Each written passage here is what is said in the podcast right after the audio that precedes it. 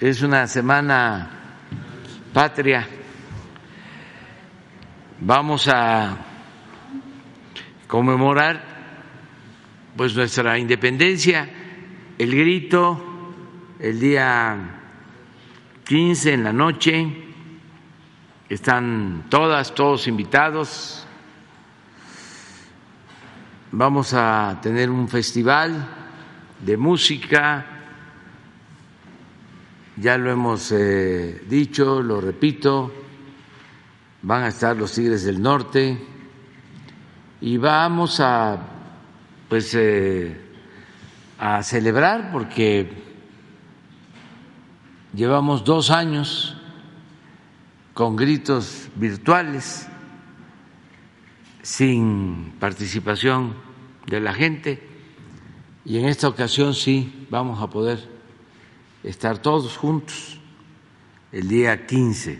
Y el 16 es el desfile, va a estar dedicado a la Guardia Nacional y eh, van a participar también eh, servidores públicos encargados de la seguridad pública, de garantizar la paz, la tranquilidad, de conseguir que vivamos en un país seguro y con justicia.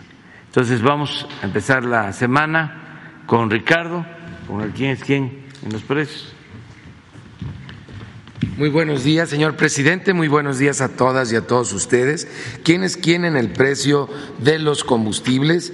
Vamos a iniciar viendo que la semana pasada el promedio de la gasolina regular fue de 21 pesos con 94 centavos el litro y en esta semana tendrá un incentivo fiscal del 73.2 por ciento. El promedio la semana pasada de la gasolina premium fue de 24 pesos con 3 centavos, por tanto, el, en esta semana el incentivo fiscal del 53.6% y el diésel, el promedio la semana pasada 23 pesos con 48 centavos por litro, 100% de incentivo fiscal. Como han visto, se han venido reduciendo los incentivos fiscales porque ha venido bajando el precio internacional del petróleo, se está regularizando una vez más el mercado. La mezcla mexicana del de petróleo el día 8 de septiembre estuvo en 79 dólares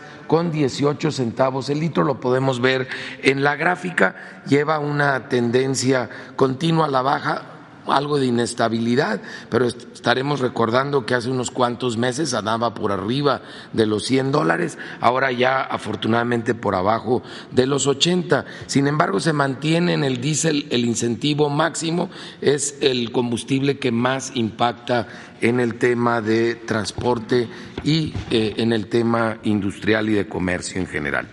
Eh, vamos a ver las tres marcas más caras que estuvieron la semana pasada, Redco, Chevron y Arco, y las tres aliadas de los consumidores fue Total, G500 y Orsan, que en promedio mantuvieron los precios más bajos, los mejores precios en el país. Si lo vemos ahora por regiones y ya por gasolineras en lo individual, la más carera para la gasolina regular fue G500 en Huitzquilucan, en el Estado de México, con un precio al público de 23 pesos con 59 centavos por litro.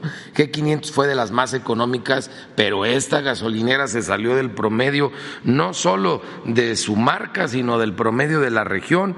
Se pasaron de rosca cobrándoles 4.22 pesos, 24 pesos 22 centavos de más. Ese es el margen que está teniendo esta gasolinera, por eso el precio tan alto comparado con los 16 centavos de franquicia Pemex. En Tepic, Nayarit, que por tanto tiene un mejor precio al público, 21 pesos con 39 centavos. En el caso de la Premium, BP fue la más cara en Benito Juárez, Quintana Roo, en Cancún, con un precio al público de 25 pesos con 40 centavos y un margen de tres pesos con 94 centavos. Por eso podemos ver que la otra gasolinera tiene un margen altísimo.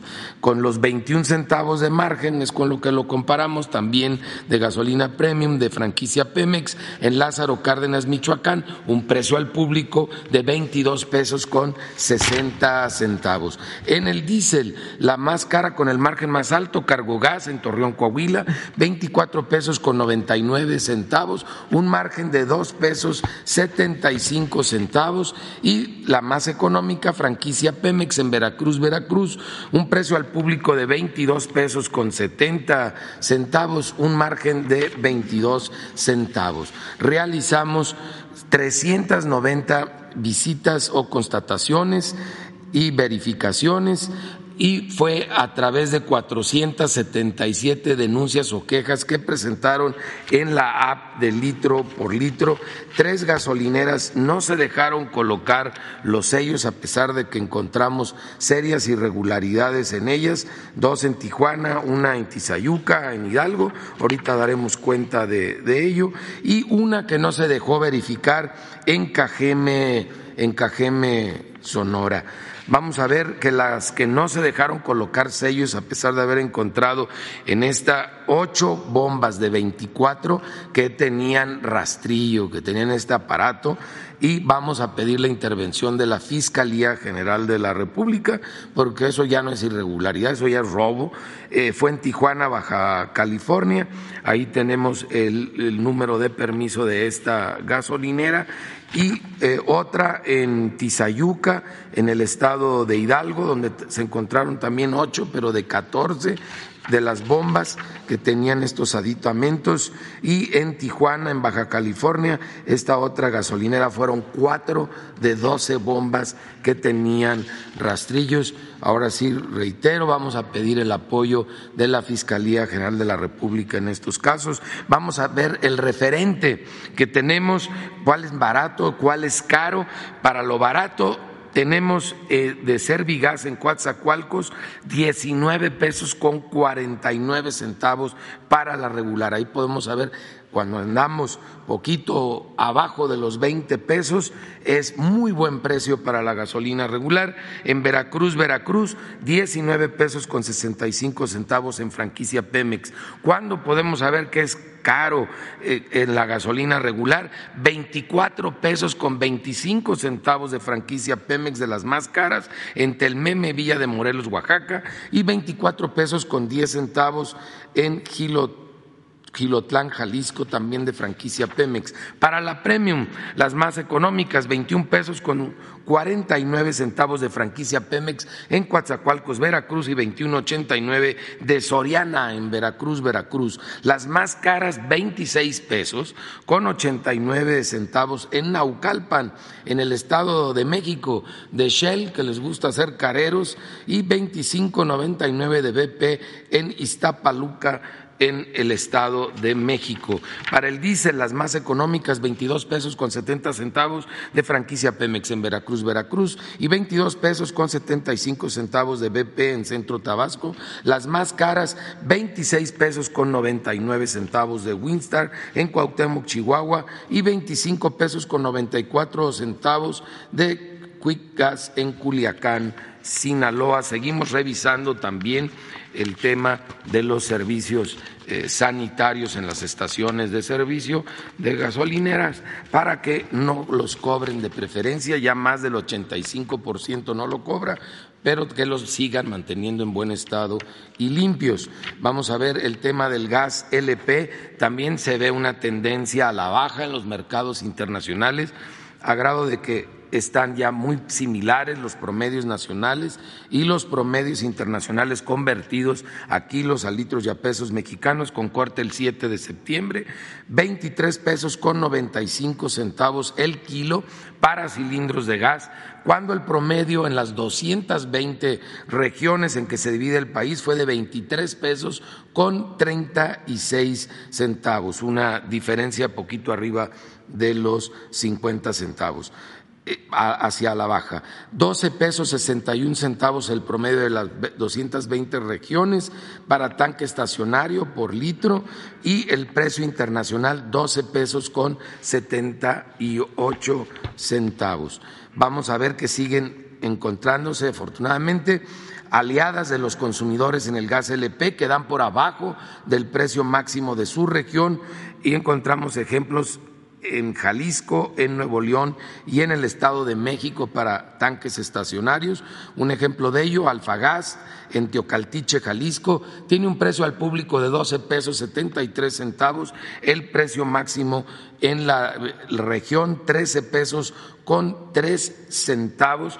Eh, un poquito más de 30 centavos por abajo del precio máximo y Astrogas en Mecayapán, Veracruz, con un precio al público de 22 pesos 39 centavos, cuando el precio máximo es de 23 pesos 69 eh, centavos, un poquito más de un peso por abajo del precio máximo. Y también hay ejemplos en Jalisco, en Puebla, en el Estado de México, en Zacatecas. Y también realizamos 890 visitas o verificaciones. Encontramos irregularidades menores solamente en siete eh, estaciones. Una, eh, dos no se dejaron verificar y en una de ellas resultó evidente que no estaba respetando los precios máximos. Esto fue en eh, Corpogás en la carretera a Cedral, en el entronque Matehuala-Saltillo, en San Luis eh, Potosí, donde eh, no exhibía el, precio, eh, tenía nada más una, una, leyenda que no coincidía con el precio máximo y no permitió realizar la verificación, así que quién sabe qué irregularidades tiene esta gasera. Lo mismo sucedió allá con mis paisanos guanajuatenses en San Miguel de Allende, en la carretera de Doctor Mora a San Miguel de Allende, hidrocarburos de Querétaro, que no tampoco permitió la verificación. Estos dos los estaremos ya visitando, pero con la ASEA y con la CRE. Vamos a ver los productos de primera necesidad, estos 24 productos, cómo se han venido comportando en la semana que cerró el índice nacional de precios al consumidor, que es la raya negra, que termina punteada, sigue teniendo una tendencia a la alza, afortunadamente menos marcada, y una clara baja en el precio máximo de los 24 productos y también en el precio eh, de los precios bajos mínimos de estos 24 productos, que es la línea inferior de color verde. Vamos a ver en cada una de las cuatro zonas quién dio más caro y cuánto es lo más caro para estos 24 productos y quién dio más barato. En esta semana la más cara para la zona centro fue Walmart Express en Santiago Querétaro, 1.151 pesos con 30 centavos los 24 productos para una familia de cuatro, una semana completa. Mega Soriana en Tlalpan, aquí en la Ciudad de México, fue la opción más económica. Vean la, la diferencia, casi de 200 pesos, 958 pesos con 80 centavos, así como Fresco La Comer en Cuernavaca, Morelos, a 975 pesos con 80 centavos. Ahí pueden ver en todas las principales ciudades hay información de cuál es la más económica y cuál es la más cara. La pueden consultar a detalle en casa en la página de Profeco. En la zona centro-norte, la más cara fue Walmart en San Luis Potosí, 1.145 pesos con 40 centavos, mientras que la más económica la encontramos en Mega Soriana de Zapopan, Jalisco, 997 pesos con 30 centavos. Soriana ha estado dando muy buen precio, también incluso en combustibles, como ya vimos hace un momento. Y en la zona norte, la más cara, 1.136 pesos con 80 eh, centavos, esto fue en Super del Norte Centro, mientras que la más barata en Merco Arrenberry, en Monterrey, Nuevo León, 919 pesos con 36 centavos.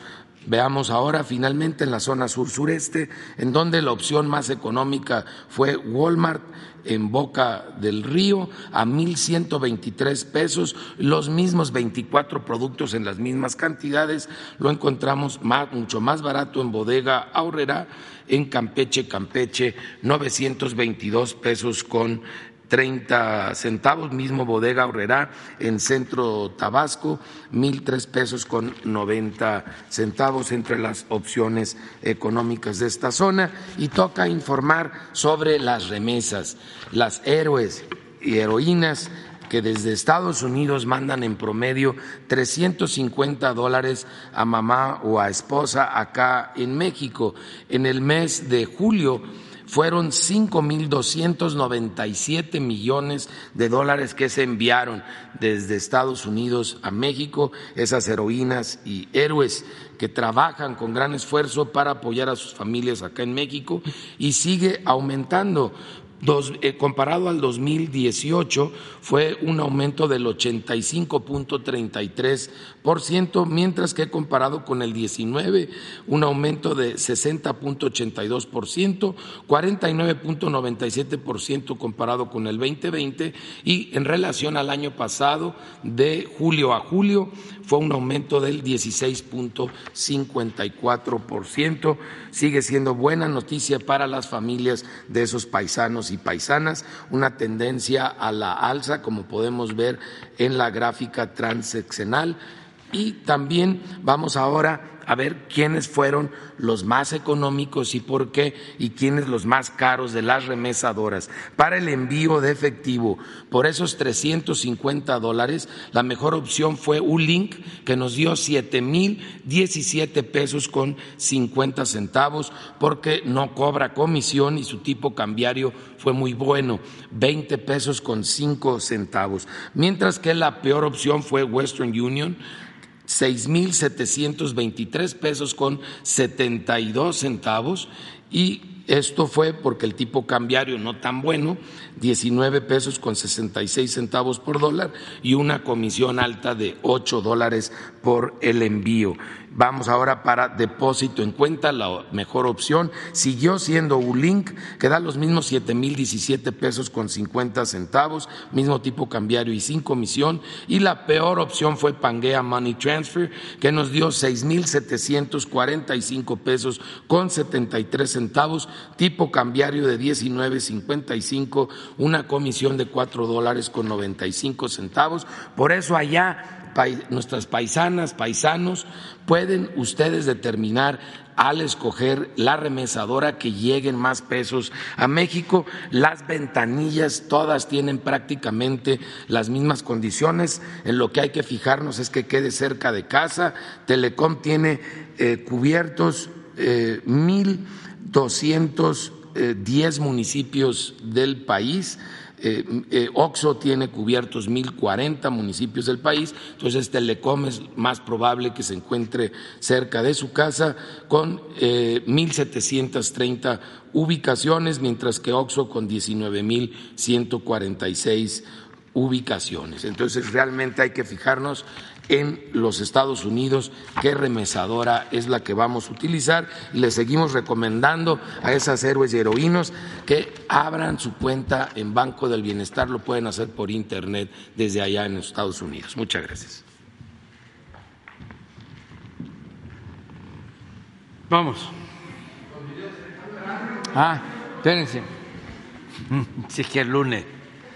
Vamos a video. Tren Maya Reporte de avances, 12 de septiembre de 2022.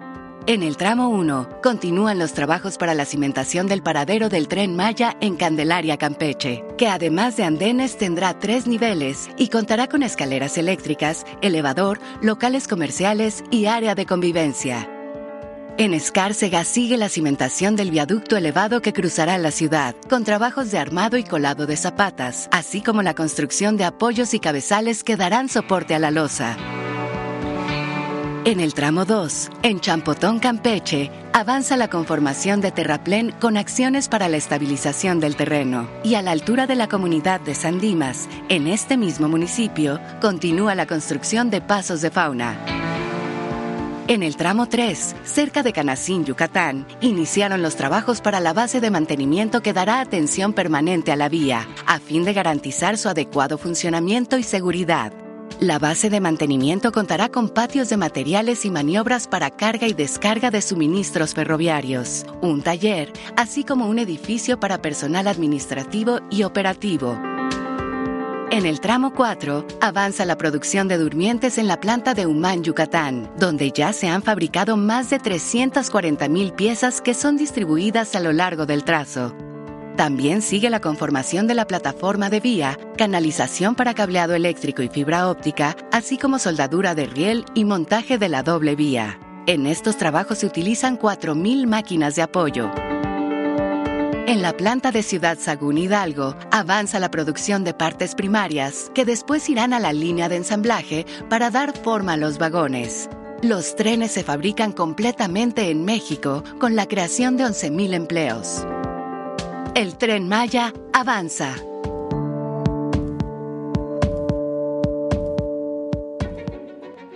La Comisión Nacional del Agua informa los avances en la construcción del Parque Ecológico Lago de Texcoco. En el vivero comenzaron los trabajos preliminares de mantenimiento fitosanitario a 35.000 nopales que serán sembrados en distintas áreas del parque. Asimismo, se desarrollan tareas de recolección de semillas para la reproducción en invernadero de 700.000 plantas herbáceas nativas del lago de Texcoco. Continúan los trabajos de plantación para la cobertura de suelos salinos. A la fecha, se han colocado 200.000 piezas de vegetación halófila para cumplir con su proceso de crecimiento y establecimiento en la zona del lago se realiza la plantación de especies vegetales comestibles como zarzamoras y granada en los biomos ubicados en el área demostrativa del vivero.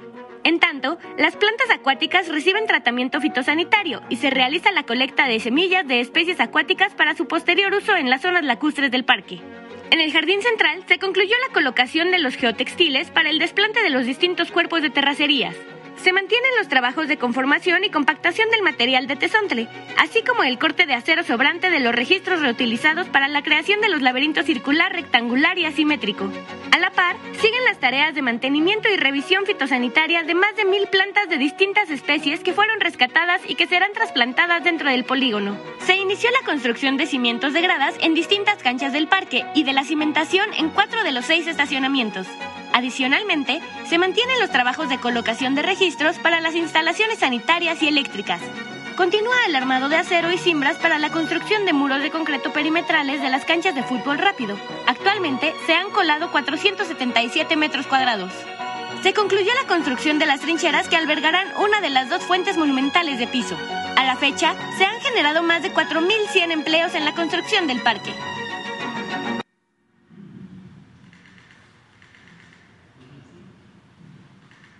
¿Ya? Bueno, a ver, este, pongan los eh, eh, cachitos de lotería para el 15.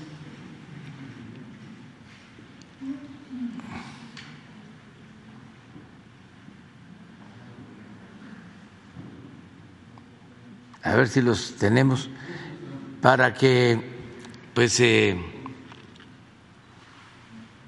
se tenga suerte y además se ayude porque toda la ganancia, la utilidad es para obras. Se trata de dinero en efectivo, 240 millones, y ocho macrolotes en Playa Espíritu, en Sinaloa, es ese terreno que compró Fonatura en la época de Calderón, que lo compraron carísimo y este y no hay forma de venderlo. Es como el avión presidencial.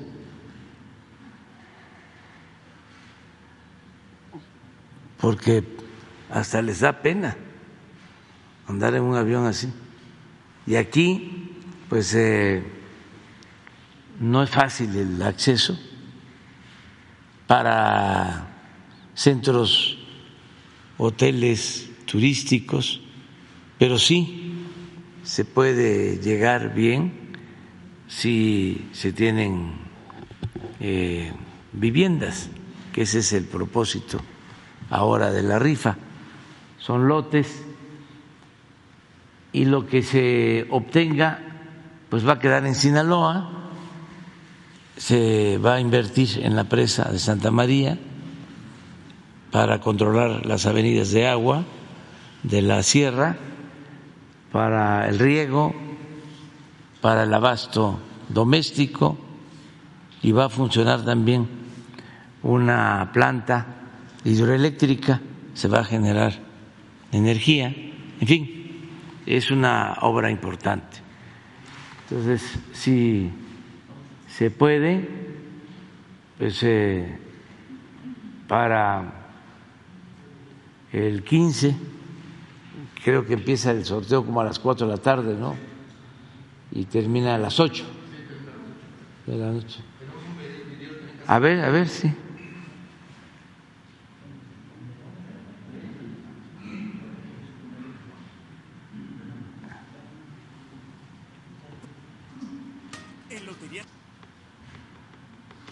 Nacional sabemos que a los mexicanos nos gusta ayudar.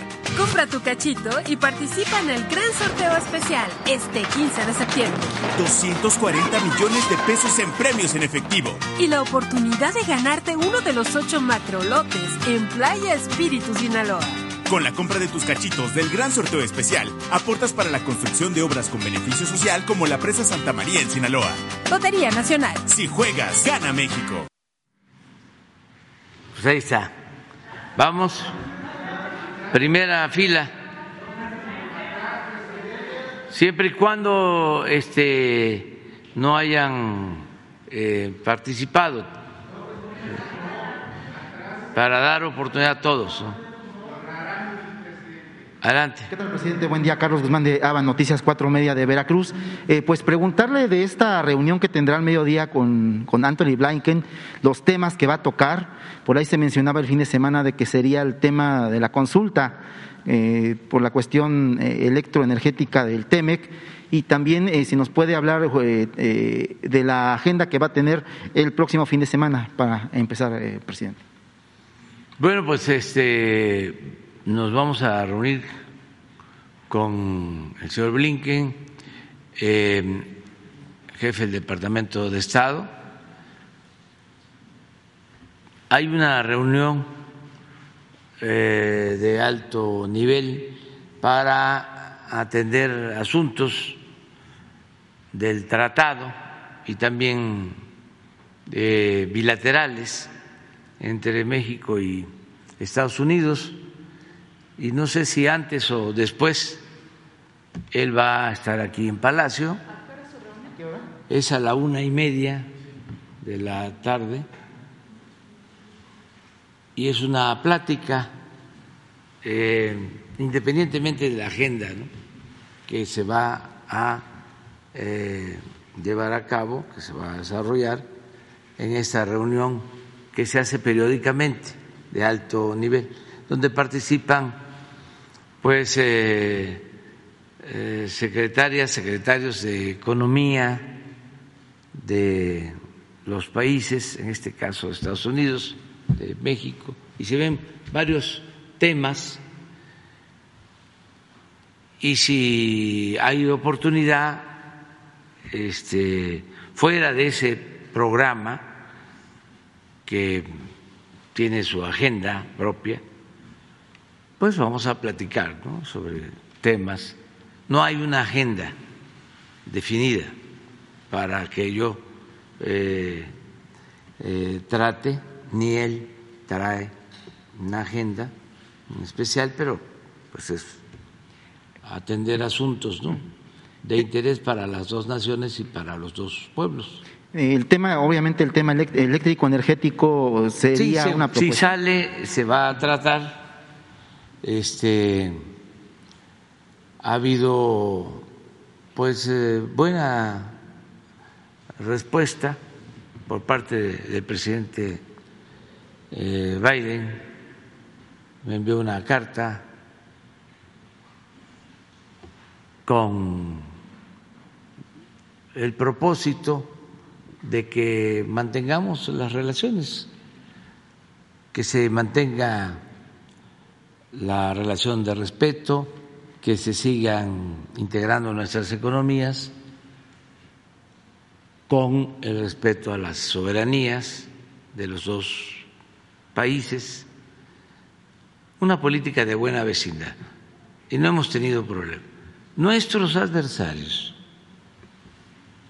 pues se frotan las manos, pero ya llevan cuatro años, se les van a desgastar, porque este, quisieran que nos peleáramos. Apostaron a eso durante el gobierno del presidente eh, Trump.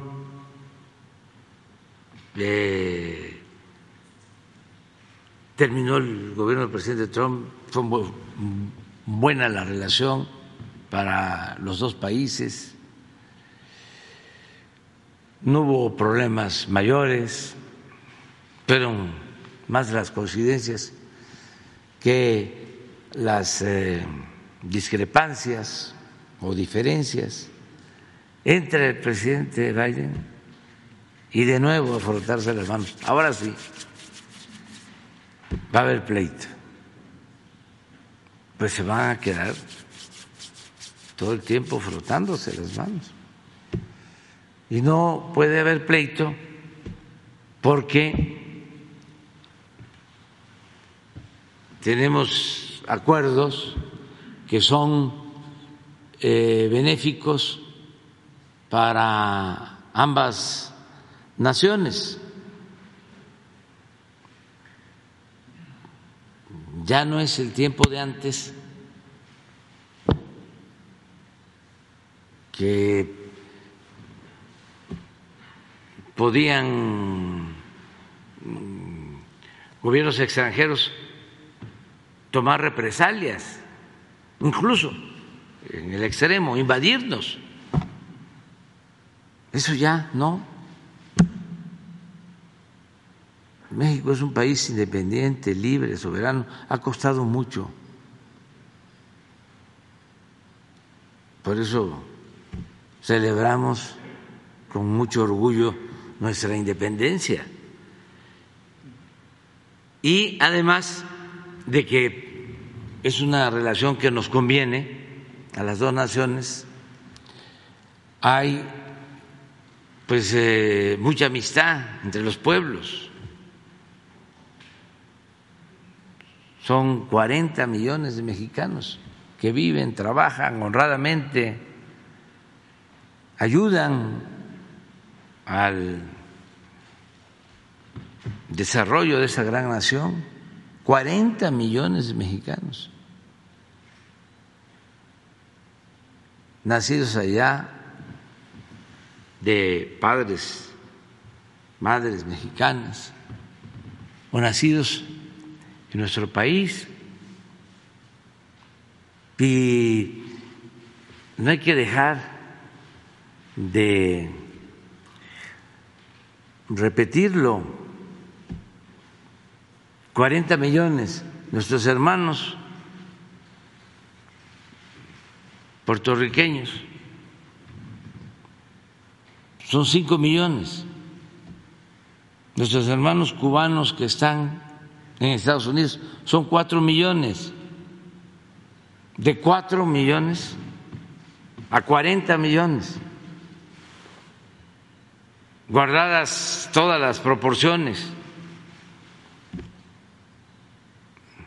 Canadá tiene 38 millones de habitantes los mexicanos en Estados Unidos 40 millones. Entonces, sí es una relación importante. Hay lugares en Estados Unidos en donde no se necesita hablar inglés. California. Entonces,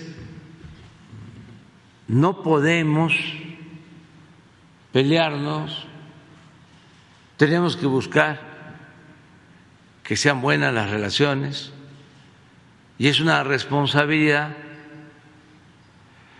de los gobiernos. ¿Por qué nos vamos a pelear nosotros los gobiernos si se afecta a nuestros pueblos. Es un poco lo que estamos cuestionando sobre la guerra de Rusia y Ucrania. Es un pleito que se promueve arriba, en la cúpula del poder económico, del poder político.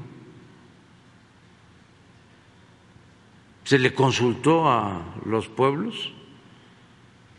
No, pero sí se perjudica a los pueblos. No tiene derecho ningún gobierno, ninguna hegemonía, ningún grupo de interés económico a tomar decisiones que afectan al pueblo, mucho menos a declarar la guerra. Eh, señor Entonces, se tiene que escuchar a la gente y se tiene que entender que el poder solo tiene sentido y se convierte en virtud cuando se pone al servicio de los demás.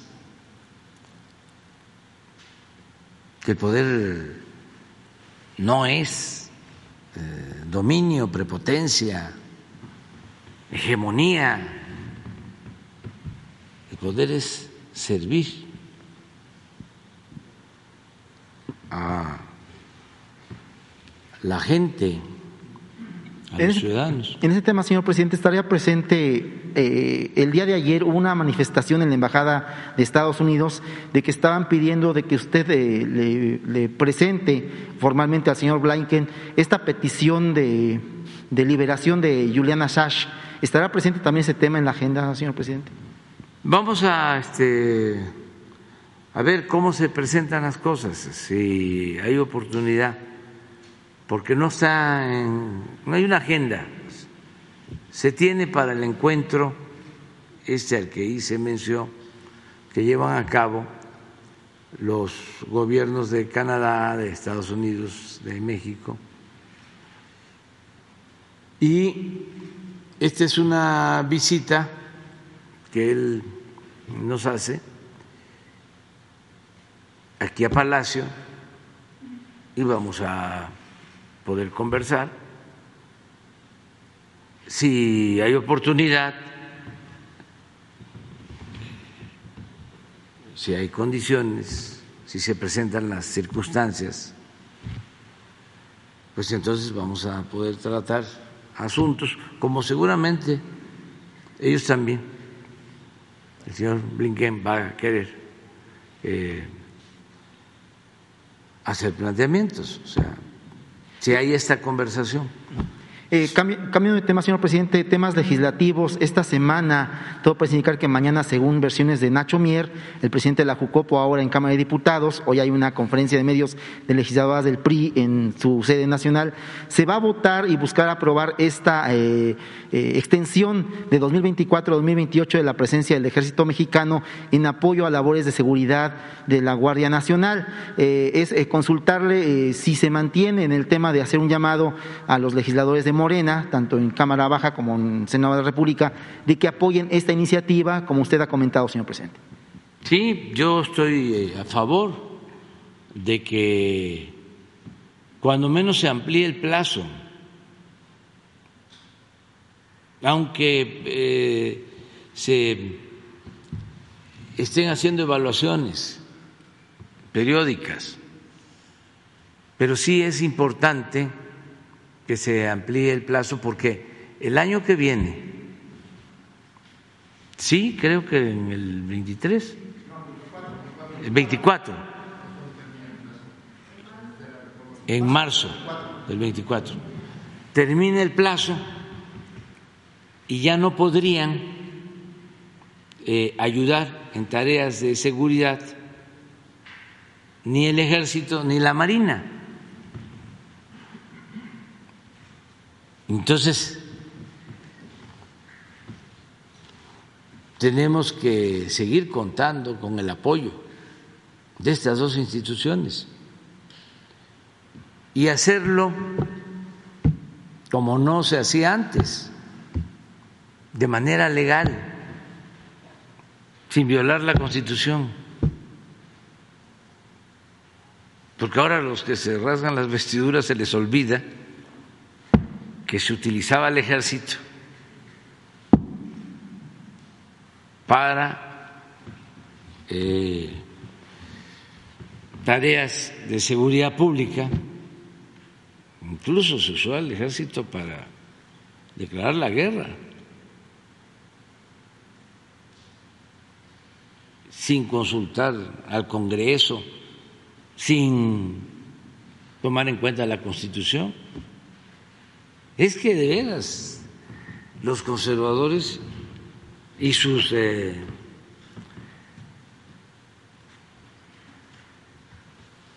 militantes son muy hipócritas. La verdadera doctrina del conservadurismo es la hipocresía. Todos eso se les olvidó. Entonces sí sería bueno que legalmente se le permitiera al ejército y a la marina que nos sigan ayudando en labores de seguridad. A todos nos conviene. No puede ser que por la politiquería porque les caiga mal el presidente, que no vean con buenos ojos al presidente, porque estamos actuando con autenticidad y buscando la transformación del país y les estamos, o ellos mismos están quitando las máscaras, porque eran unos simuladores. Y lo peor, unos corruptos que se quedan a saquear, a robar, racistas, que actuaban de manera prepotente, se sentían sabiondos y algunos hasta pertenecían a la moronga azul. Entonces, está bien, están inconformes, no les gusta eso caso de los medios, ¿no? Periodistas famosos que había que rendirles pleitesía, quemarles incienso. Y eso ya no eh, existe porque no tiene razón de ser. Entonces está bien, está bien, está bien, está bien, está bien este, no eh, estamos de acuerdo, eh, están en contra de nosotros, pueden ejercer a libertad su derecho a disentir, pueden insultar, todo. No hay problema, ningún problema, porque también como ha ido avanzando la revolución de las conciencias y la gente está cada vez más despierta, el que más insulta, más se degrada, más se exhibe. Pero bueno, en medio de ese coraje, de ese malestar, de ese mal humor, gruñón, que no podemos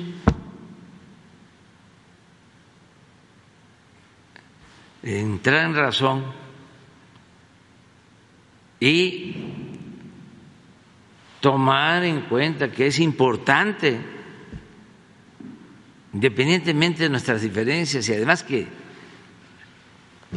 se deben de mantener incluso, porque así ha sido la historia, cada vez que hay una transformación, pues hay una reacción, por eso se habla de los reaccionarios, pero que no podemos ponernos de acuerdo a decir, es nuestra seguridad.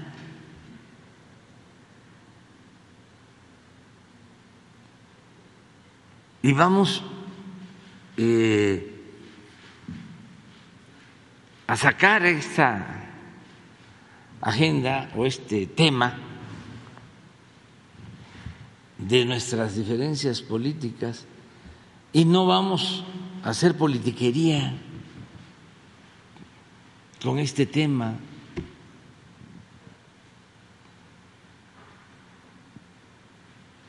Pero no, ahí andan, ¿no? Y la verdad, yo no debería darles consejos, pero la llevan de perder.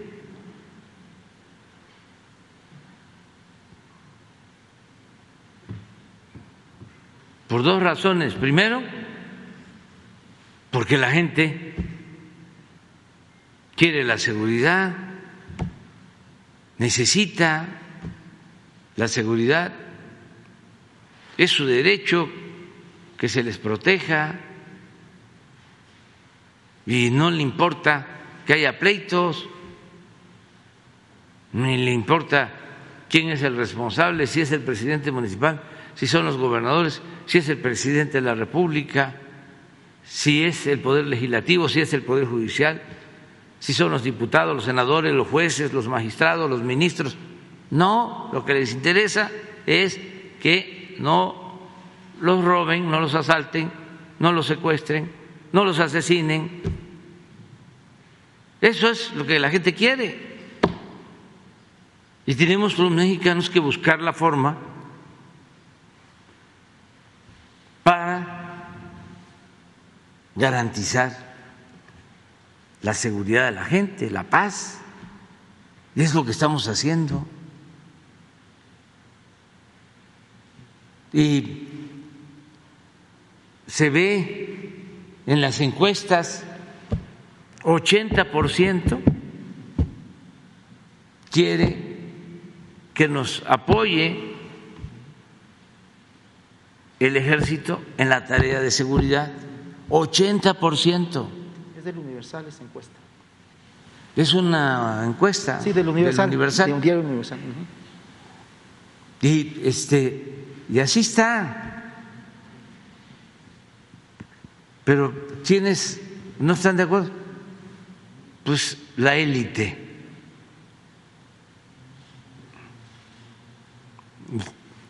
Y eso no todos los de la élite.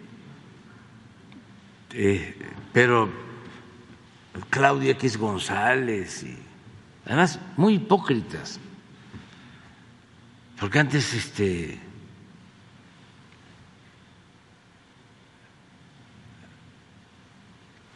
o se callaban cuando estaban utilizando el ejército para reprimir al pueblo o estaban de acuerdo con la violación de los derechos humanos, de acuerdo. Ahora se les olvida de que la seguridad pública estaba en manos de la delincuencia.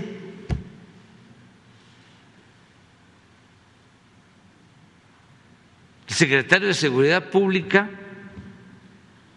en el gobierno de Calderón está preso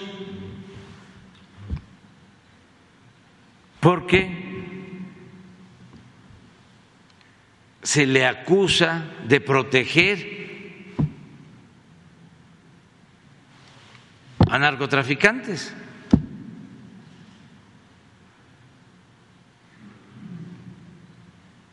Y ahí están rasgando de las vestiduras qué barbaridad, se va a militarizar el país. Cuando se torturaba, habían masacres en los gobiernos neoliberales.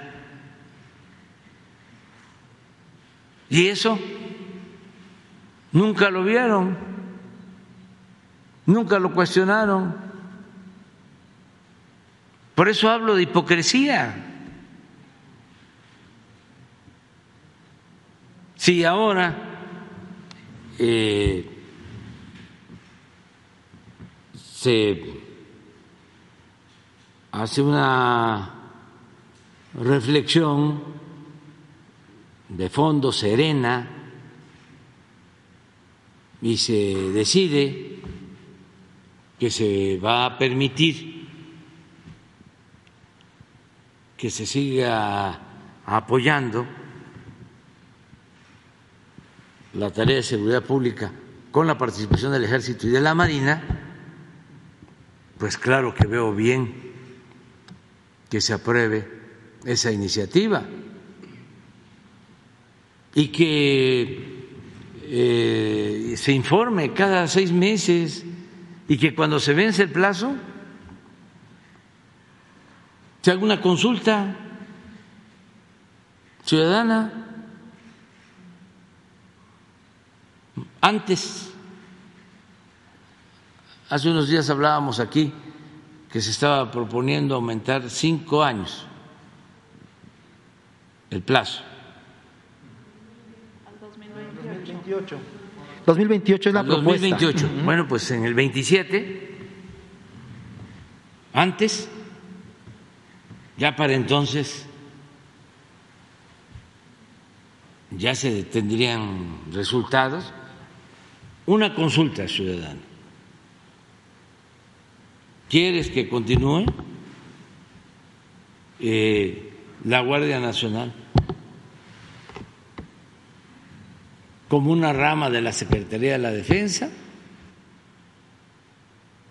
Además, aquí aprovecho para decir, como es en muchos países del mundo, en España, en Francia, en Italia, en países de América Latina Chile. o no. Si no lo hicieron bien, si este no hay resultados y al contrario hay violaciones de derechos humanos, pues se quita la tutela del ejército. Pero yo sostengo que eso es lo mejor, porque se requiere de una corporación profesional no sujeta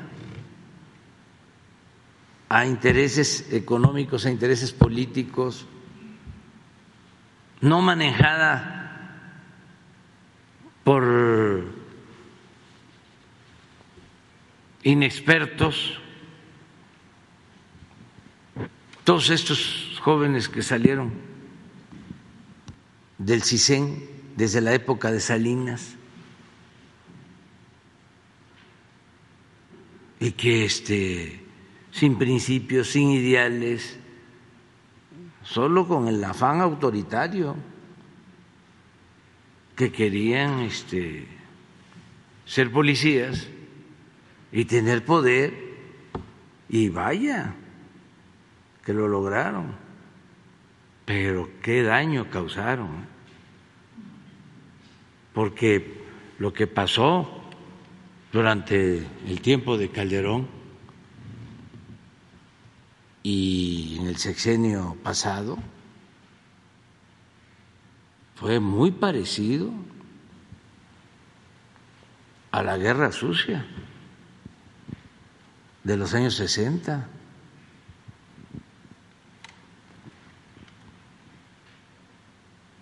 Este, En aquellos tiempos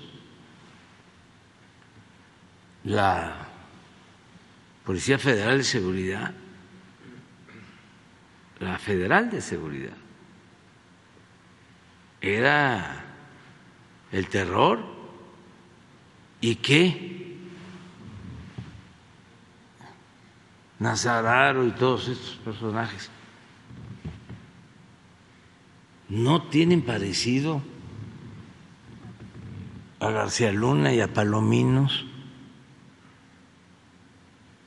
y a Cerón.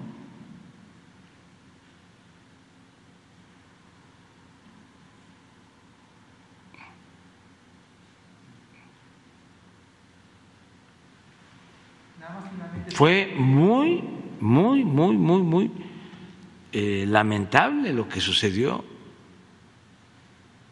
lo que se permitió.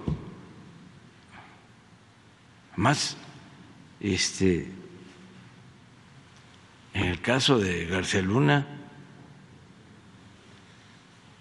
coincidimos con el expresidente de Francia.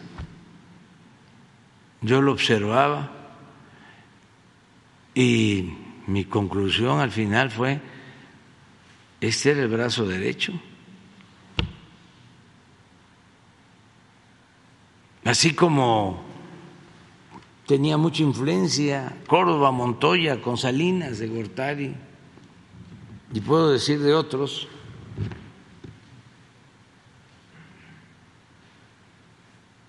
que tenía mucha influencia con los presidentes. Así, el hombre fuerte de Calderón era García Luna.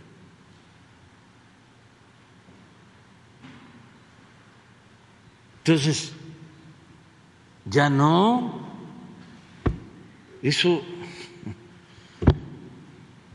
no puede existir. Nunca más. Y ahí andan los organismos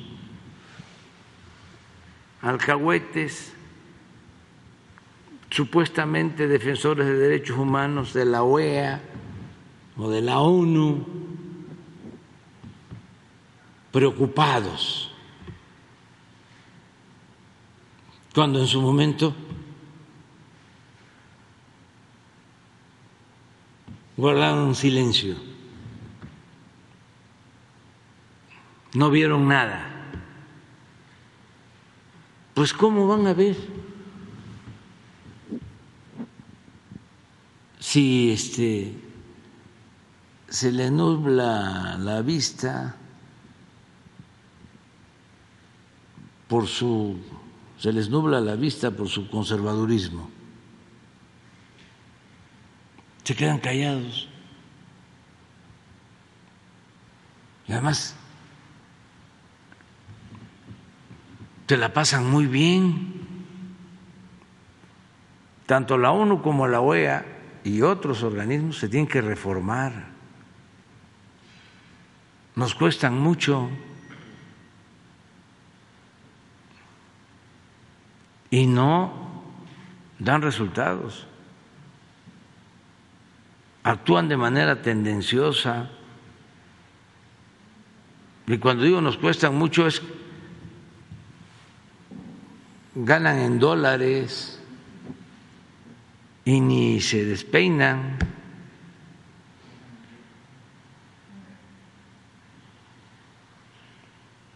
No trabajan y hay que estarles este, pagando. Y son así como intocables, se sienten como miembros de los, del gobierno del mundo. Entonces ya basta de eso. ¿Qué han hecho en la ONU por lo de Assange?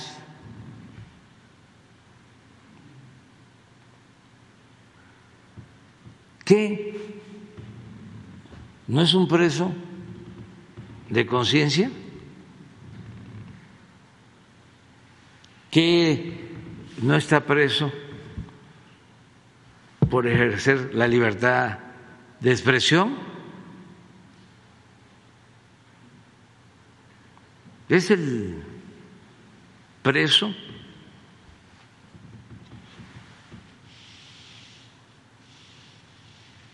de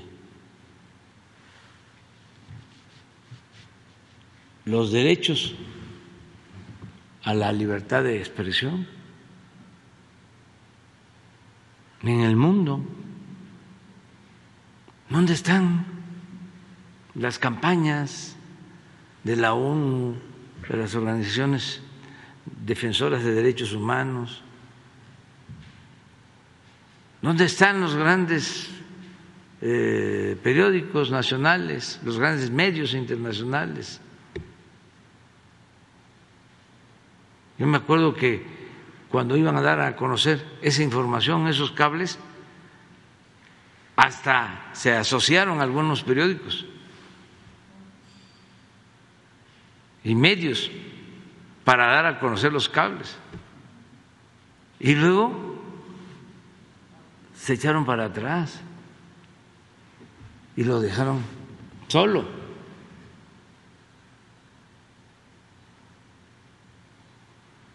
Una gran injusticia. Pero bueno, eh, es interesante el tema y ojalá y los legisladores de todos los partidos actúen de manera consecuente para garantizar la paz, la tranquilidad en el país y este se pueda ampliar. Ahora imagínense, nosotros no somos iguales, no tenemos un doble discurso. Si se termina el plazo para que el ejército y la marina ayuden, pues se terminó el plazo.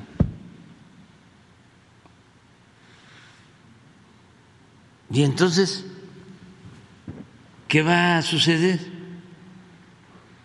Vamos, desde luego, con la Guardia Nacional a seguir eh, garantizando la paz, la tranquilidad, con los programas de bienestar, porque estoy convencido que eso es lo mejor, atender las causas que originan la violencia. Pero de todas maneras, por eso ahora que estuve de gira, hice un exhorto respetuoso a los gobernadores para que se manifiesten, que no se queden callados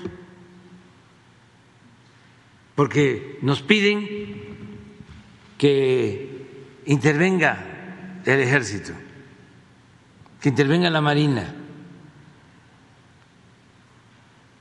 Incluso reconocen que ayuda el ejército, que ayuda la marina. Pero cuando se trata de defender el que puedan legalmente las Fuerzas Armadas ayudar en la tarea de seguridad, silencio. De algunos sí se han estado manifestando. Desde luego eh, hubo un manifiesto como de 21 gobernadores, sí, del movimiento de Morena, como 21, pero faltan 22. Entonces faltan 10.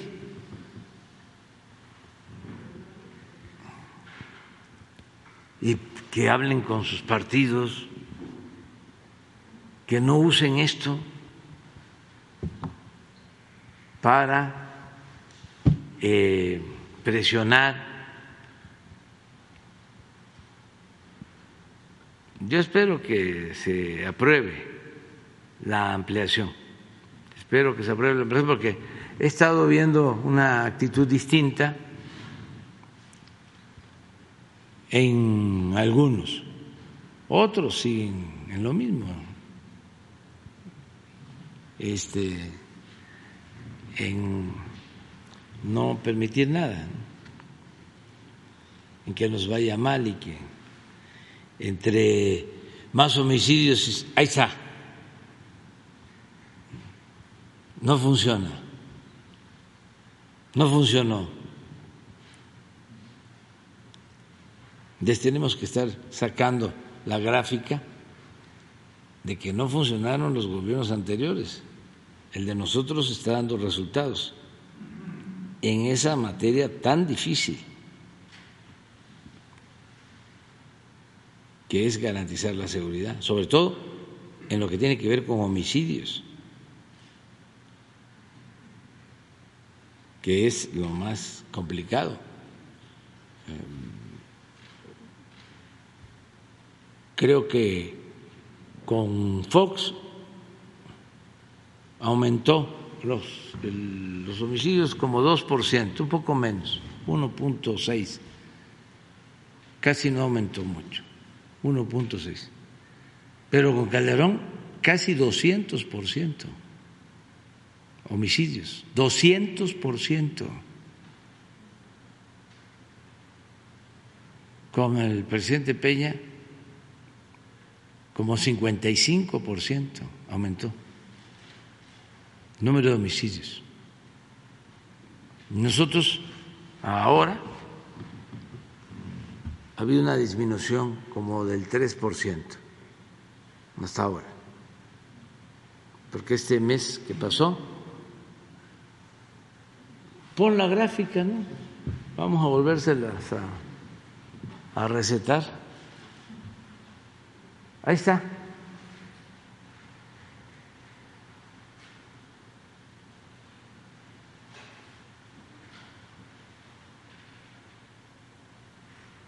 También aprovecho para decir, ahora que se presentó el proyecto de presupuesto, lo mismo. ¡Qué barbaridades! Fíjense la hipocresía. Un billón de pesos para el pago de la deuda. Sí, pero ¿quién contrató esa deuda? ¿Ya se les olvidó? Es como para decirle, sí, un billón para el pago de servicios de la deuda. Sí, pero es un billón que se ha pagado de servicio de deuda solo del FOAPROA, que ustedes aprobaron. Me acuerdo que era un 12 de diciembre, acabábamos de tener un debate con Gutiérrez Vivó éramos candidatos. No, éramos dirigentes de partido.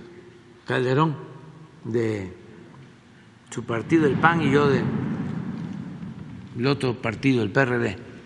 Esto en el 2000.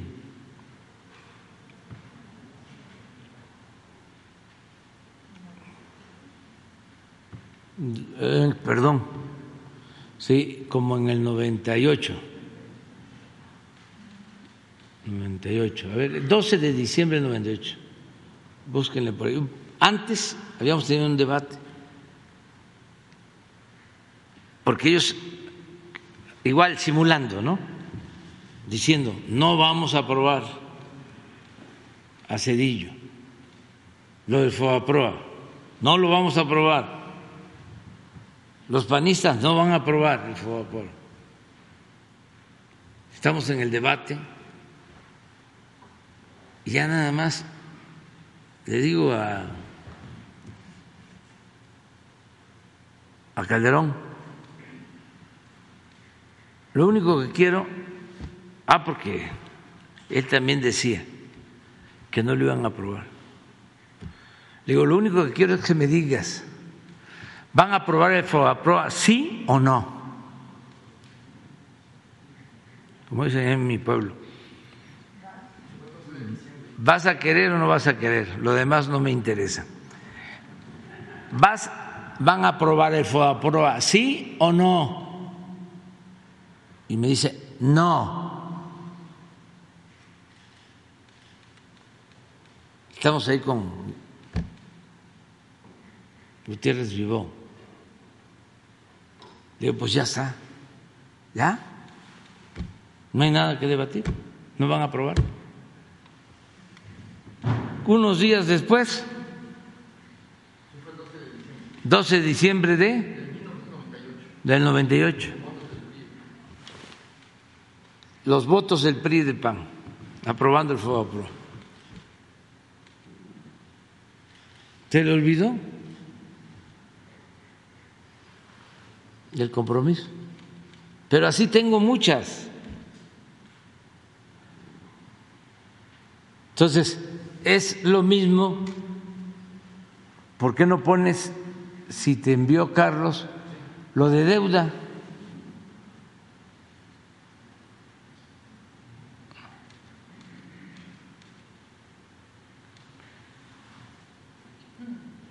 Porque si no aprovechamos para aclarar, la avalancha de desinformación está a todo lo que da.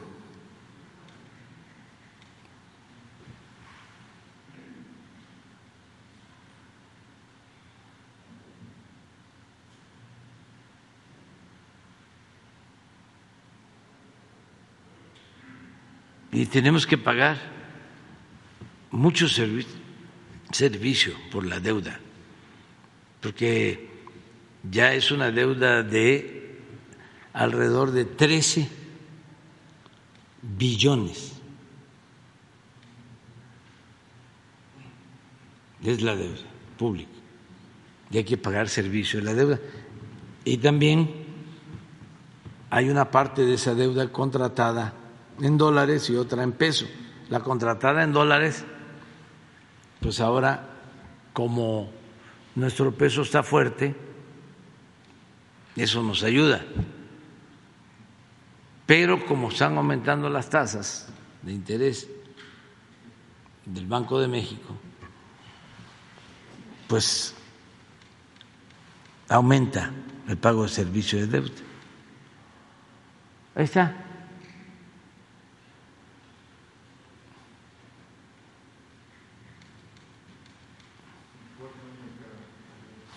Cuatro años de cada gobierno.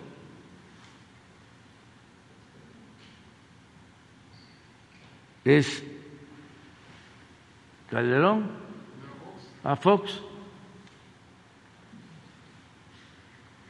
Calderón,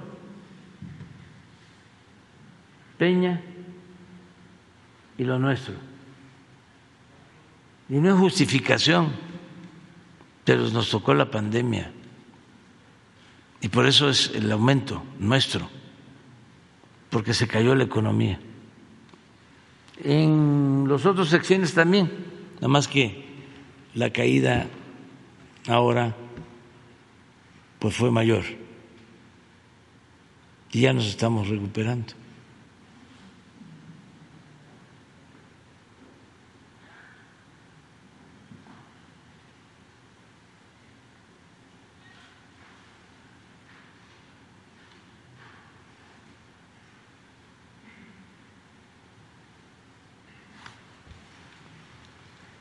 Y ya este, se entregó el paquete este, para el presupuesto del año próximo y se garantiza que no falten los eh, recursos y no van a aumentar los impuestos, ni va a aumentar el precio de las gasolinas, ni el precio del diésel, ni el precio de la luz. Y eh, se va a incrementar el presupuesto, sobre todo para eh, inversión y bienestar. Ya vamos a presentarlo aquí cuando se vaya acercando la fecha de la aprobación. Lo vamos a hacer público. Gracias, presidente. Buenos días. Eh, preguntarle nada más una precisión por el tema de la Guardia Nacional.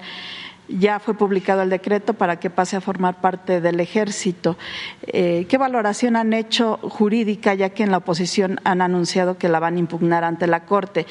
Y si desde su punto de vista el soporte tendría que ser la reforma constitucional que están proponiendo para ampliar el plazo de los militares en las tareas de seguridad. Es decir, si en el 2024 se acaba ese plazo, la Guardia Nacional, que ahora depende de la Sedena, eh, sería también inconstitucional. Sí, ya no podríamos, si no se amplía el plazo, eh, utilizar al ejército, a la marina, para tareas de seguridad, solo quedaría la Guardia Nacional sin reforma constitucional procedería la Guardia Nacional como la sí, aprobaron? como está aprobada la ley, pero no podríamos este, utilizar al ejército ni a la marina, solo la Guardia. Pero dependiendo de la Sedena, la Guardia Nacional. A como está, este, dependiendo de la, de la Sedena, sin que sea pues una fuerza de defensa para lo militar, sino encargada de la seguridad pública. No es necesaria una reforma constitucional. No, no. Y si es así, lo tendría que resolver la Corte. Si hay controversia constitucional, nosotros respetamos la legalidad. Gracias, presidente. Y preguntarle para el 15 y 16 si nos actualiza la lista de invitados, si va a tener una cena con los invitados y si también se mantiene su discurso de defensa del sector eléctrico después de la carta que recibió del, presidente Biden. Decía que estaba satisfecho con la respuesta, pero también había adelantado que iba a abordar este tema en el discurso del 16. Pues aprovecho para decirles que no voy eh, a referirme el 16 a ese tema, voy a hablar sobre la paz en el mundo. Y sí voy a hablar sobre la postura de México sobre la guerra de Rusia y Ucrania. Y voy a presentar una propuesta a Naciones Unidas. Una propuesta distinta, distinta a la que ya conocemos. Parecida a la que planteé, de que haya un comité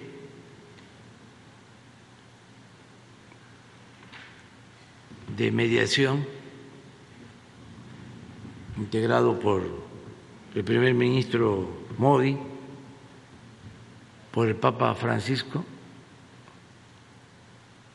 y por el secretario general de la ONU, Guterres, para que de inmediato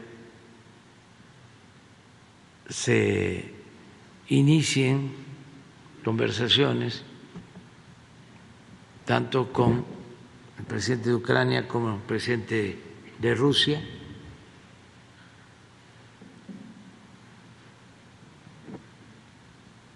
Y que también se consiga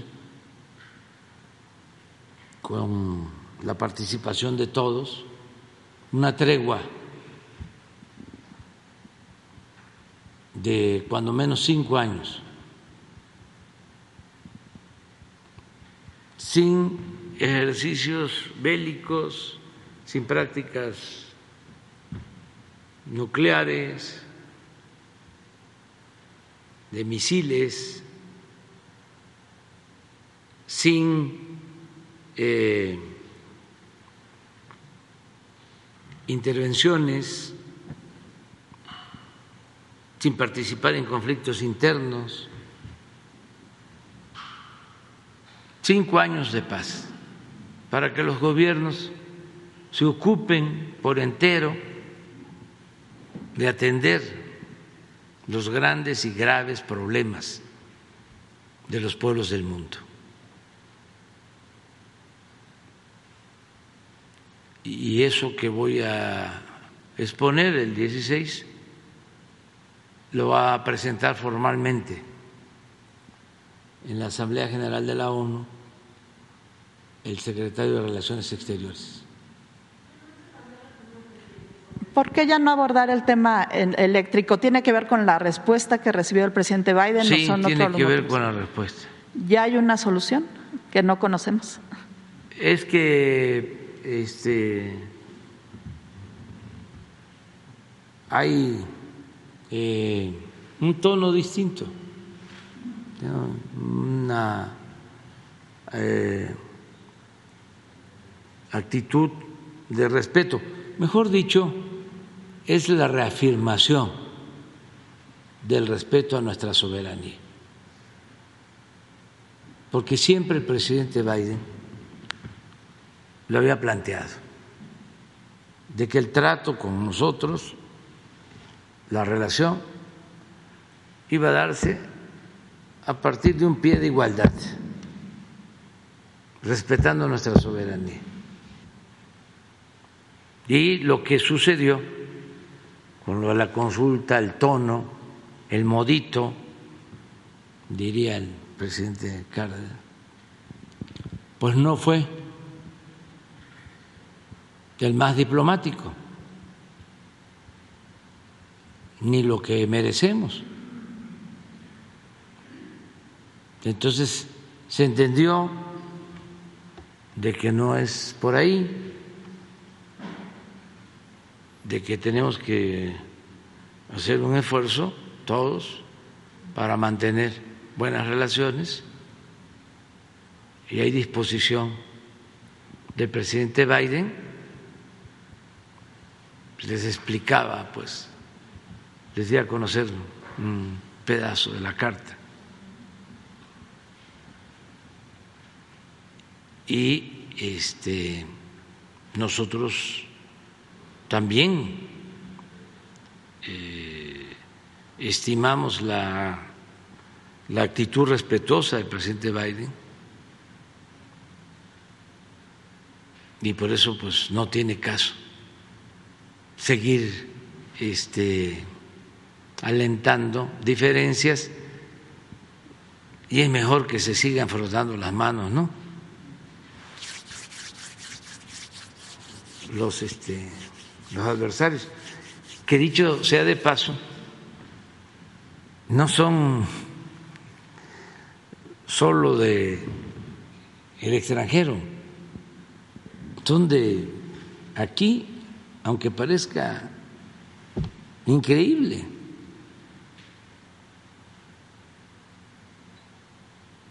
Y son potentados, pero también intelectuales orgánicos, internacionalistas, mexicanos.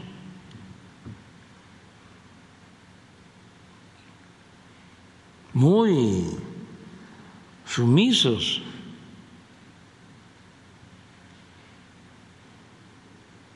acostumbrados a bajar la cabeza como era en el periodo neoliberal.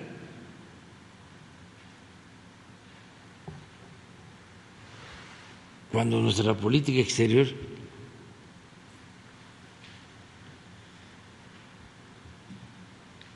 ha hecho historia en el mundo.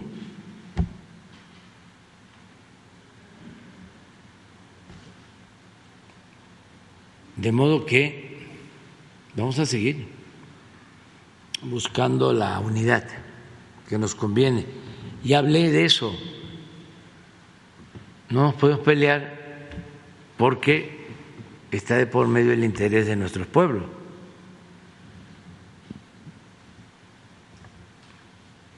Es muy irresponsable que una élite actúe en nombre de todo el pueblo en función de sus ideologías o de sus intereses hegemónicos, económicos, comerciales. Imagínense el daño que se está causando con la guerra de Ucrania. Primero, la víctima de la guerra. Pero luego, todos los efectos económicos, comerciales, la inflación mundial que afecta a todos, la crisis de producción y distribución de alimentos, la crisis energética, el desabasto de gas en Europa. Todo eso, ¿qué no se pudo evitar?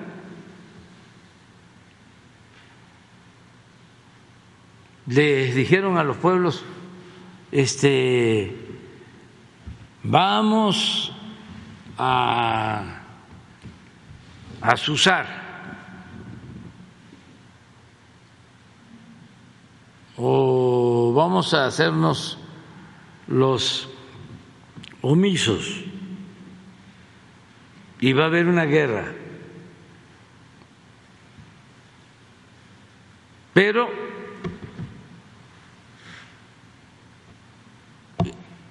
tenemos que pagar un precio.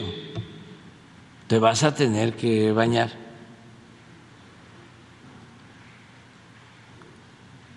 con frío y no va a haber agua caliente. ¿Estás de acuerdo?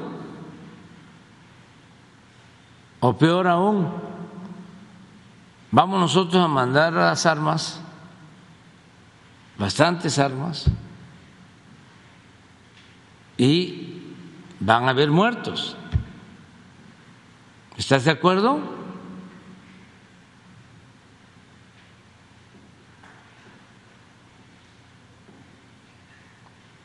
Pero a nosotros no nos va a afectar porque estamos lejos. Entonces, es lo más irracional que puede haber. No a la guerra.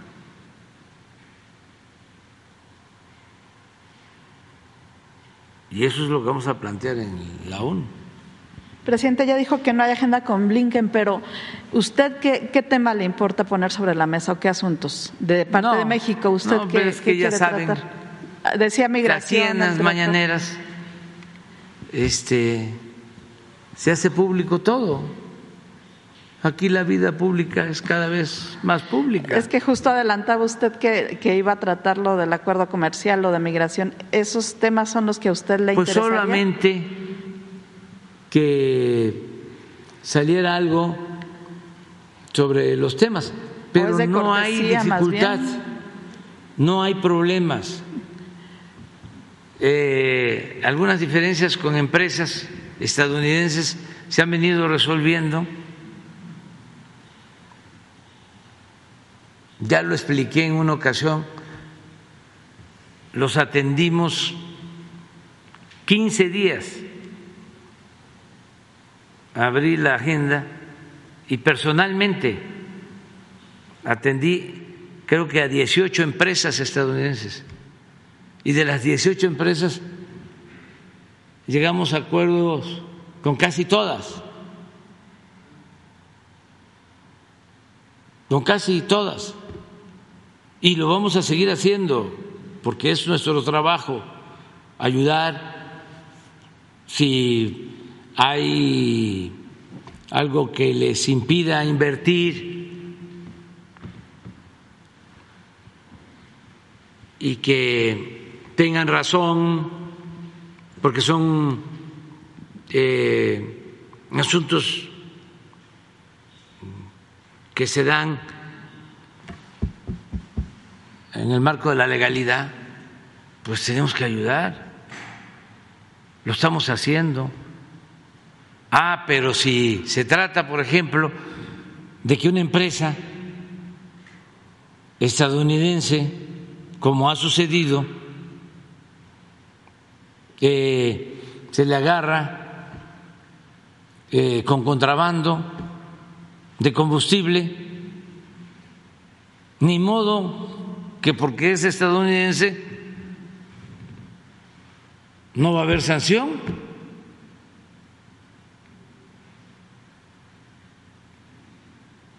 Hasta en esos casos llegamos a acuerdos. Ahora, una empresa, Valero, de las que distribuyen gasolina, empezamos a notar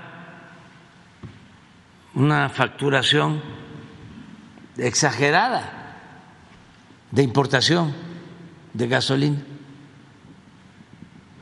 y se le llamó qué está pasando si no hay tanta importación de gasolina. Ya nos explicaron de que ellos están eh, investigando porque les están falsificando facturas y nos llevaron las pruebas. Guachicoleros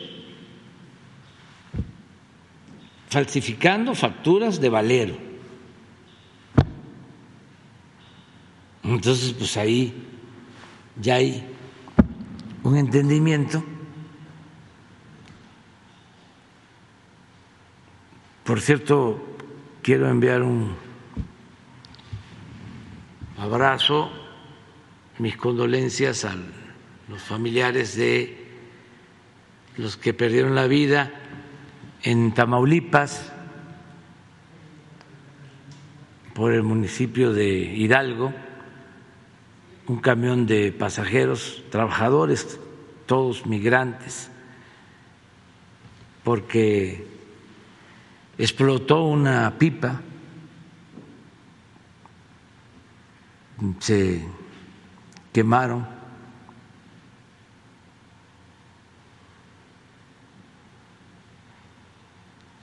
y estamos también haciendo la investigación sobre eso.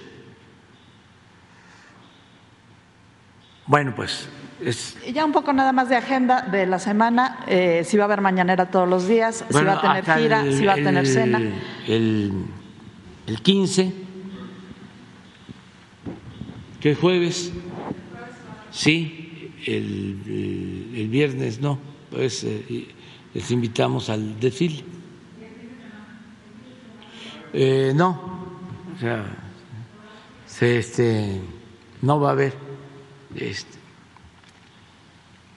se, se va este, a declarar. Este, ¿eh?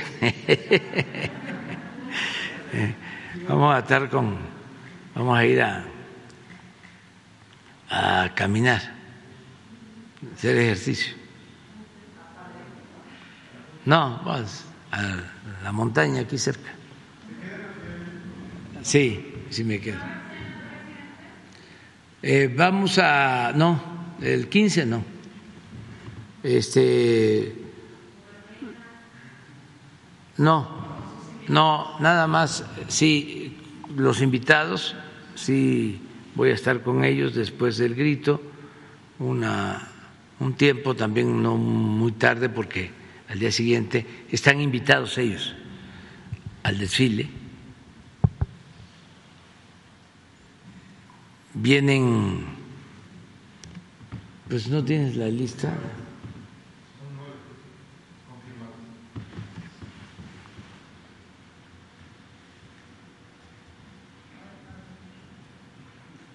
Ellos son los que vienen, es el papá y el hermano, ¿verdad? de Julián Assange. Este, Aleida, la doctora, Aleida Guevara, hija del, del Che,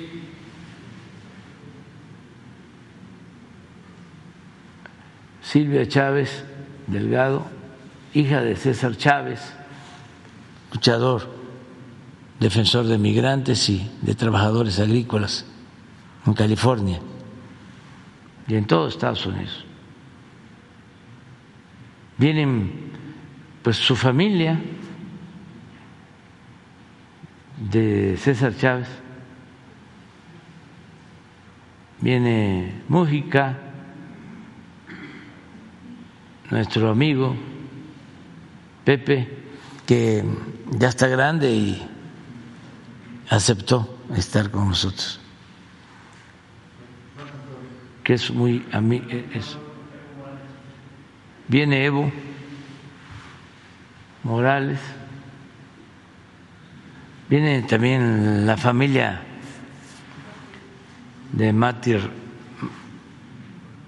Luther King es Martin Luther King. Tercero, porque el dirigente de los derechos civiles es Martin Luther King. Segundo,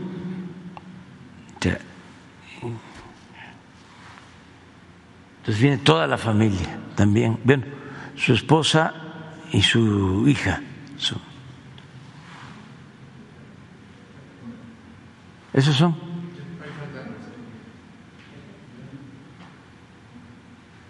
Sí.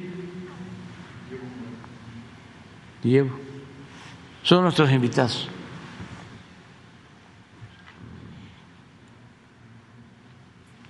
Vamos y luego.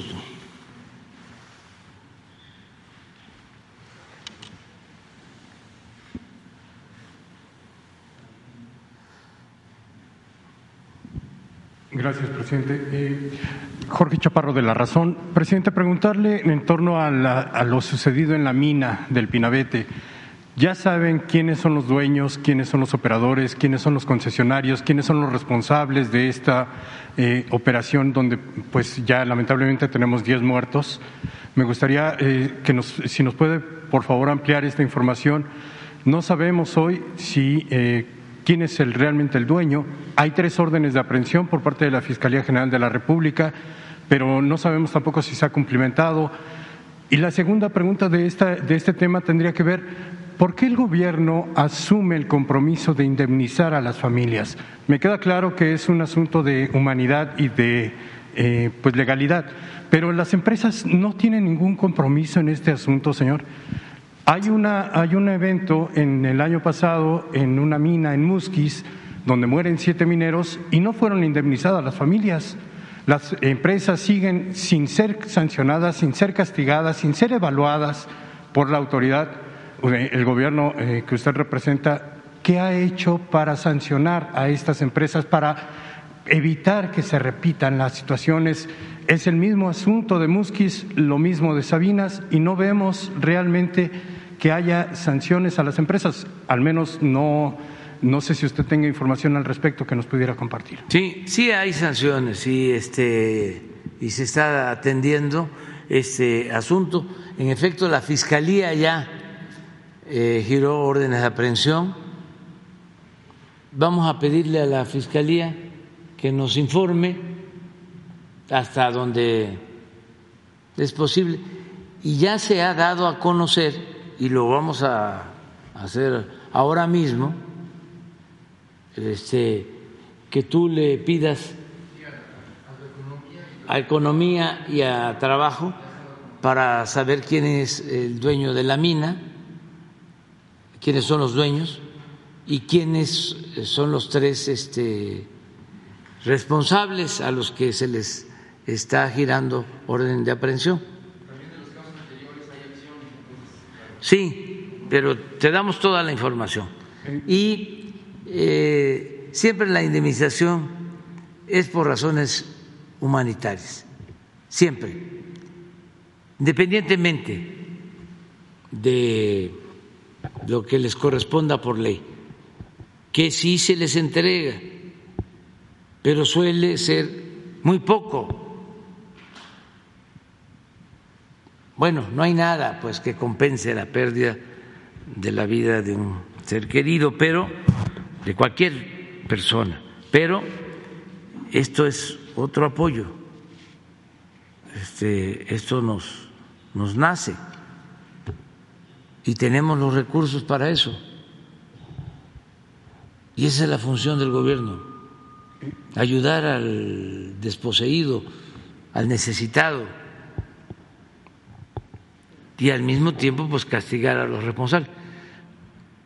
O sea, nosotros no encubrimos a nadie, porque yo no estoy aquí o sea, para este, ser claros por los grandes mineros.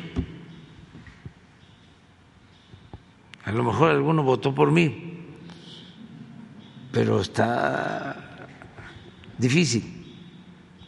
Sí, yo estoy aquí por el pueblo. No, presidente, no, en ningún momento sugerí que hubiera esa, eh, esa circunstancia. Yo lo que le, le preguntaba es por qué las empresas no han sido sancionadas por ejemplo, para obligarlas a obtener un pago eh, pues extraordinario en estos asuntos, en el que lamentablemente una familia queda sin el sustento y que además era un sustento tan magro, tan escueto, que pues da esta pena, porque gastaba, ganan 150 pesos por tonelada de, carbón extraído de la tierra, exponiendo la vida de esta manera. Y las empresas no se hacen responsables de absolutamente nada. Sí, nosotros estamos buscando que todo eso cambie, es un proceso, ya empezamos a dar los primeros pasos. Y yo creo que se ha avanzado. Es muy importante, fíjense el cambio que ha habido. Antes, la Secretaría del Trabajo estaba en manos de los mineros.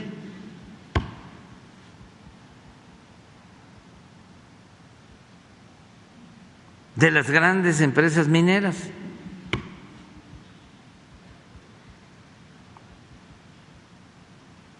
Aunque o no se sabe o entra por un oído y sale por el otro.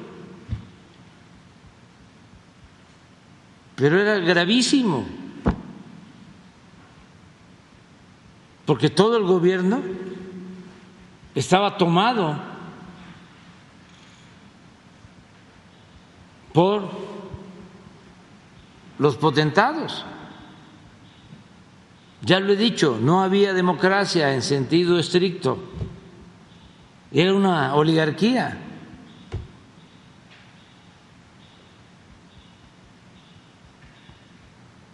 Sí ha habido cambios. Que este, lo nieguen todo, pues es por razones de tipo política, porque pensamos distintos, no somos iguales. Y esto además es legítimo, ¿no? Ya he dicho muchas veces que sería muy aburrida la vida si todos pensáramos de la misma forma, ¿no? Pero sí ha habido cambio. Entonces, me veo obligado a decirlo así. O sea, me veo obligado a decir que en el gobierno de Calderón la seguridad pública la manejaban los delincuentes. Como me veo obligado a decir que la Secretaría del Trabajo era manejada por los magnates.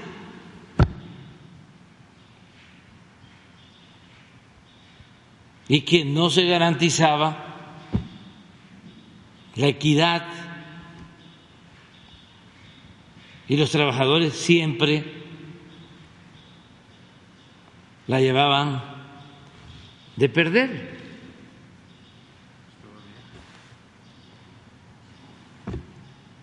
Entonces, no es lo mismo.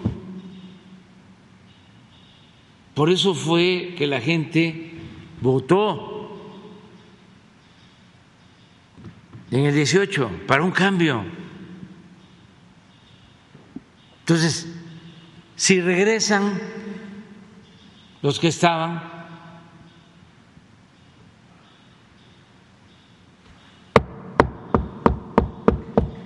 toco madera, porque sí quiero que regresen, pero lo que se llevaron. Entonces, pues sí, el gobierno va a hacer de otra forma. Presidente, y en este asunto, la Comisión Federal de Electricidad se ha eh, establecido si tiene alguna responsabilidad en estos, en adquirir el carbón con minas que usted mencionó estaban irregulares, la Secretaría del Trabajo dijo que no, que era una empresa regular y tiene contratos desde 2021, o sea, eh, hay una confusión en ese sentido. Responsabilidad de la Comisión Federal de Electricidad en este asunto. Y la segunda parte de esta pregunta sería, ¿cuáles fueron las consideraciones técnicas para darle a la Comisión Federal de Electricidad el rescate de los mineros? Es decir, ¿qué experiencia tienen en esta materia o qué fue lo que usted decidió o le, hizo tomar esta decisión? Bueno, eh, no, pero que la fiscalía resuelva, porque si no aquí nos ponemos a ver si es o no responsable, y eso corresponde a la fiscalía, y no hay impunidad para nadie. El que comete un delito tiene que este, hacerse responsable, más cuando eh, hay pérdidas de vidas humanas. ¿Por qué la Comisión Federal de Electricidad? Porque tienen experiencia, tienen un buen equipo técnico, está dividida la Comisión Federal de Electricidad, es una gran empresa Ojalá y se conociera más para que se defendiera. Sería extraordinario que eh, se organizaran visitas a las plantas de diputados, de senadores, y que hablaran con los técnicos, con los ingenieros con los encargados de transmisión, los encargados de distribución,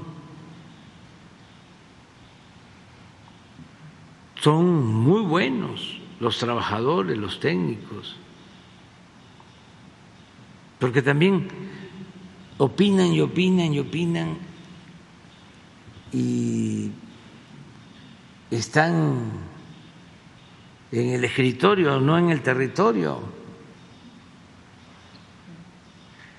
Me refiero a los opositores, conservadores y a los intelectuales orgánicos. No les caería mal que les diera un poco de sol. Entonces, tienen un buen equipo técnico en la Secretaría, digo, en la Comisión Federal de Electricidad, de tiempo atrás. Y ellos están a cargo del rescate de los mineros de pasta de concho. Ya están trabajando en esa región los ingenieros de la Comisión Federal de Electricidad. Y se hizo la valoración y se llegó al el acuerdo de que ellos este, se ocuparan y ya están trabajando para el rescate. No han dejado de trabajar para el rescate. Más que lleva tiempo. En el caso de eh, los mineros de pasta de concho, calculamos que el rescate se va a llevar a cabo si las cosas salen bien el año próximo, que requiere hacer túneles y se requiere eh, mucha seguridad por gases para evitar explosiones. Es un proyecto pues que lleva tiempo y mucha ingeniería y es lo que están haciendo. Gracias, señor presidente. En el segundo tema que le quiero preguntar, esta ampliación de la Guardia Nacional en manos del Ejército, eh, ¿qué propósito tendría al final si usted había dicho que no se va a crear una Policía Federal Civil? Eh, ¿Es solamente alargar el tiempo o tendría como propósito reforzar algunas de las policías federales o locales con, eh, pues no sé, una, nueva corporación, un cuerpo más eh, capacitado? ¿Qué, ¿Cuál es el propósito de esta extensión? Pues que se termine de consolidar la Guardia. Y sí ayuda mucho el que se apoye con el ejército y con la Marina y las policías estatales, todos juntos. Es que ahora eh, se tienen, por ejemplo, 240, un poco más, de cuarteles, pero necesitamos 500. Entonces vamos a terminar antes de que concluya el gobierno, el año próximo Vamos a terminar como 160 más eh, y 100 instalaciones de la defensa van a pasar a la Guardia Nacional. Por eso hablo de 500. En elementos tenemos 115 mil aproximado y vamos a llegar a 145 mil. Entonces, todo eso requiere adiestramiento, formación. Ya hay en el colegio militar la carrera de seguridad pública. Eso implicó ampliar las instalaciones del colegio militar, dedicar más aulas para la formación de eh, integrantes de la Guardia Nacional. Ya lo explicó el general la vez pasada, el general Sandoval. Entonces va a dar tiempo a que se consolide. Estoy seguro que va a seguir funcionando bien, pero sí no quiero por ningún motivo que quede en manos de gente irresponsable, que vuelva a suceder lo que pasó con la Policía Federal. Sería terrible, porque sí nos ha costado. Acuérdense de que cuando llegamos eran 40 mil elementos y 20 mil operativos. 20 mil operativos para todo el país. La verdad, la verdad, no había seguridad pública para la gente. Eran operativos que tenían que ver con la delincuencia y se usaba al ejército, a la marina, y se llegó al extremo de permitir que agencias extranjeras intervinieran de manera directa. Pues todo esto que significó el rápido y furioso habían elementos de agencias metidos hasta la cocina, embajadores, cuando eh, detuvieron y murió en el enfrentamiento uno de los mm, líderes famosos de la delincuencia,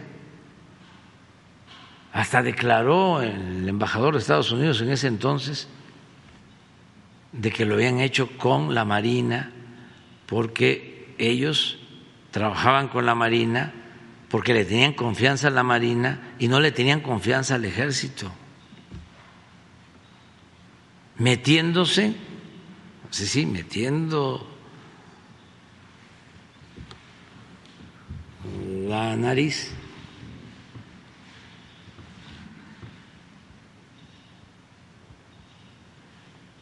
en asuntos internos. Imagínense, yo era opositor y saqué en ese entonces un mensaje al día siguiente de esa declaración pidiéndole que respetara la soberanía del país. ¿Cómo iba a él a decir qué corporación era buena y qué corporación era mala.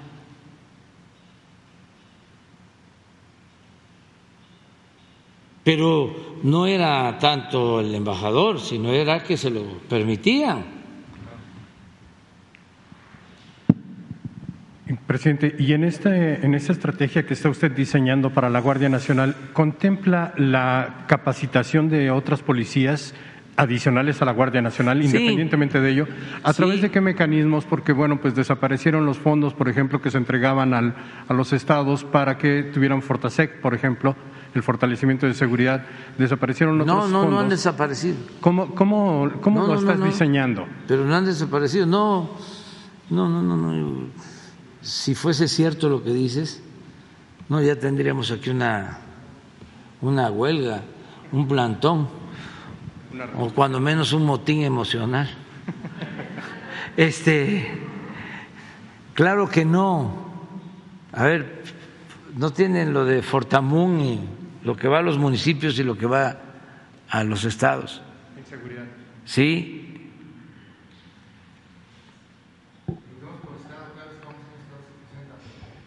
A ver, pon un estado. El de Zacatecas, el último.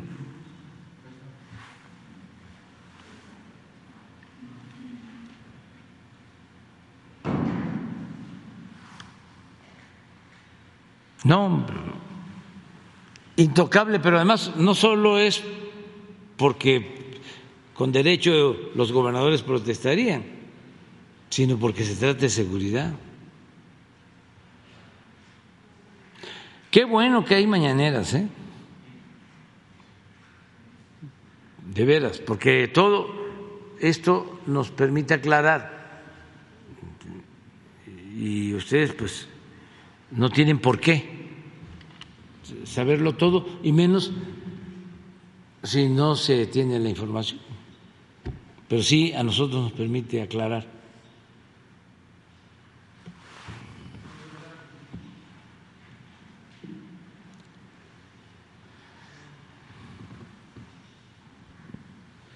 Buenos días, señor presidente Felipe Fierro tiempo.com.mx y puentelibre.mx.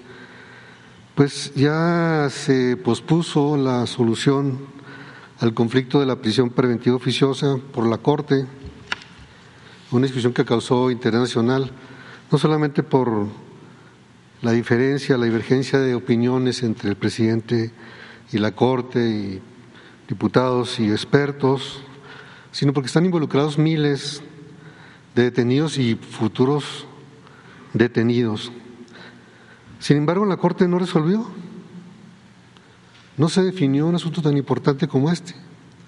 Salió por la puerta trasera, dijo que lo iba a resolver después y no puso fecha, pese a que ganan arriba de 400 mil pesos al mes. Pero este punto es muy importante porque plantea el problema de la justicia en México, que es muy grave, es muy serio. ¿Verdad? Hay instituciones jurídicas, leyes, la Constitución misma, en donde la Corte ya opera como un superpoder. Así lo establecen las normas. ya no van a impartir justicia, ya no son intérpretes y aplicadores de la justicia, sino ellos crean la norma.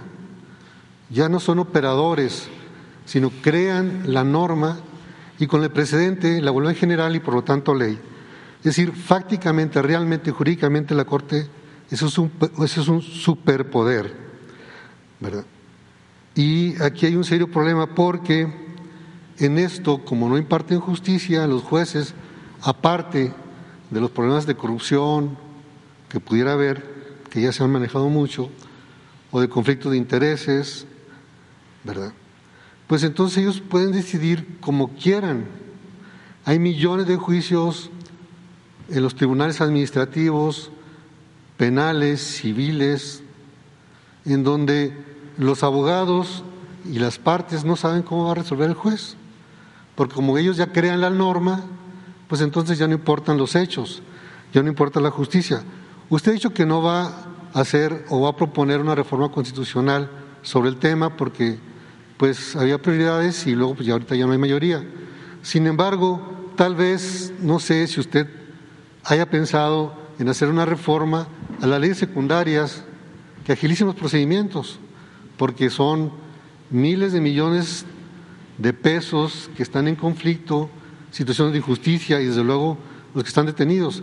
No sé si ha pensado en ese en esa salida, pues. Bueno, eh, ya este aprobamos una ley de amnistía que no ha podido funcionar como quisiéramos porque hay muchos obstáculos. Es que no es un punto, es toda la, toda la estructura del Poder Judicial está orientada hacia eso. Sí, pero esa reforma que se necesita, y coincido contigo, corresponde promoverla, eh, llevarla a cabo al Poder Judicial.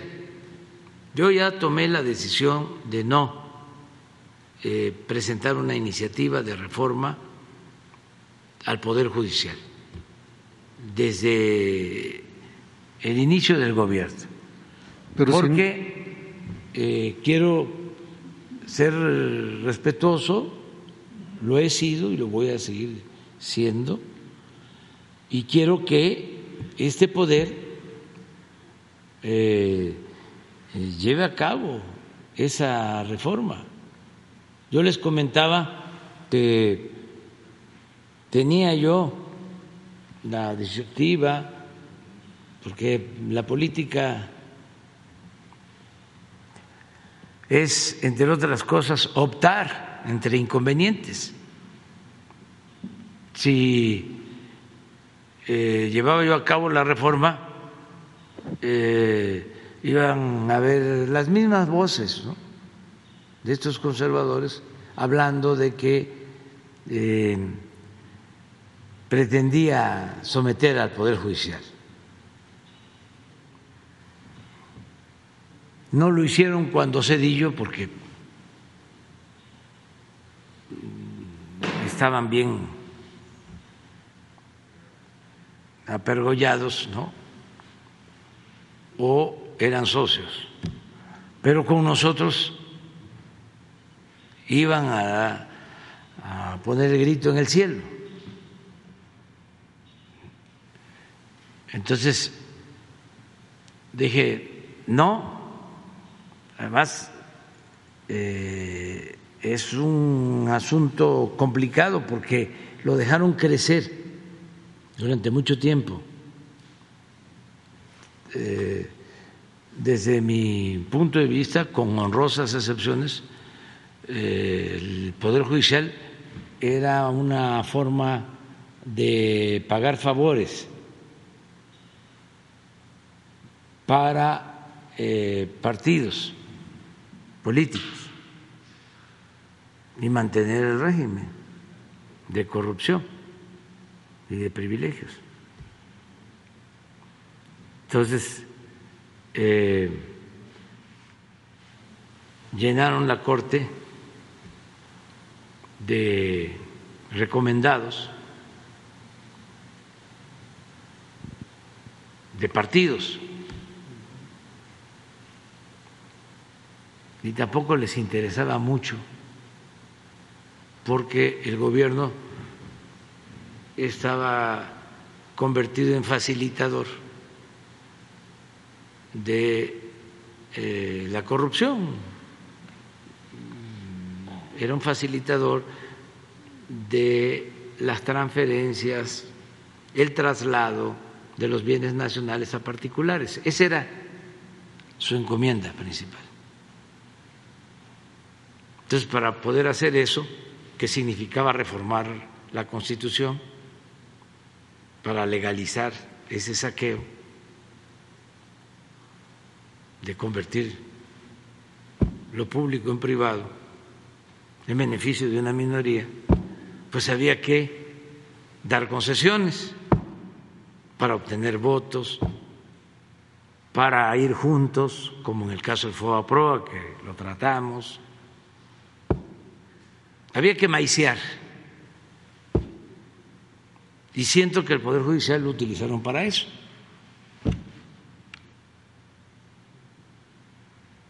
Para compensar a partidos. No generalizo, porque me consta de que hay jueces rectos y magistrados y ministros. ¿Y el actor actual de la Corte? Pero eso hacía muy difícil una reforma pues, al inicio.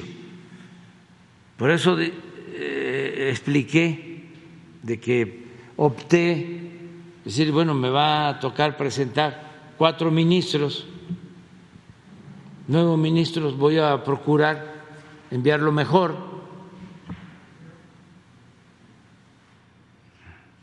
Este, ternas, sin línea, lo que nunca había sucedido. Mandaba yo la terna, como cuando mandé la terna para el fiscal mandé la terna para el fiscal, fueron los legisladores los que decidieron. Y mandaba yo la terna para los ministros y le, hablaba yo con la persona que iba yo a proponer y le decía, te voy a proponer porque considero que eres una gente honesta, este, íntegra, incorruptible, pero no depende de mí, depende del Poder Legislativo. Entonces, así eligieron, pero yo los propuse porque era mi facultad. Entonces, con la idea de si se tiene mayoría, o sea, aunque son once, pero cuatro y se van convenciendo, dos ya se tiene mayoría y se puede llevar a cabo la reforma al interior del Poder Judicial, sin que participe de manera directa el Ejecutivo, porque no tiene por qué participar, si no es a través de una modificación constitucional. Y lo mismo pensé en la judicatura, que es un órgano importantísimo, porque es el que vigila el cumplimiento de las funciones de todos los miembros del Poder Judicial. El recto proceder de los miembros del Poder Judicial de jueces, de magistrados, de ministros. Pero los de la judicatura, que los respeto mucho, siento yo que han actuado con mucha tibieza. ¿Y un juicio político? Nada, no ha habido nada. Hubo una renuncia de un ministro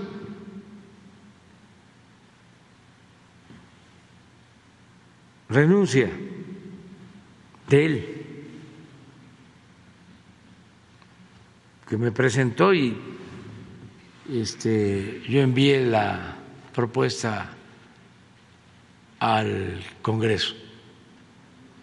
Entonces, todavía es tiempo de que se lleve a cabo esa reforma.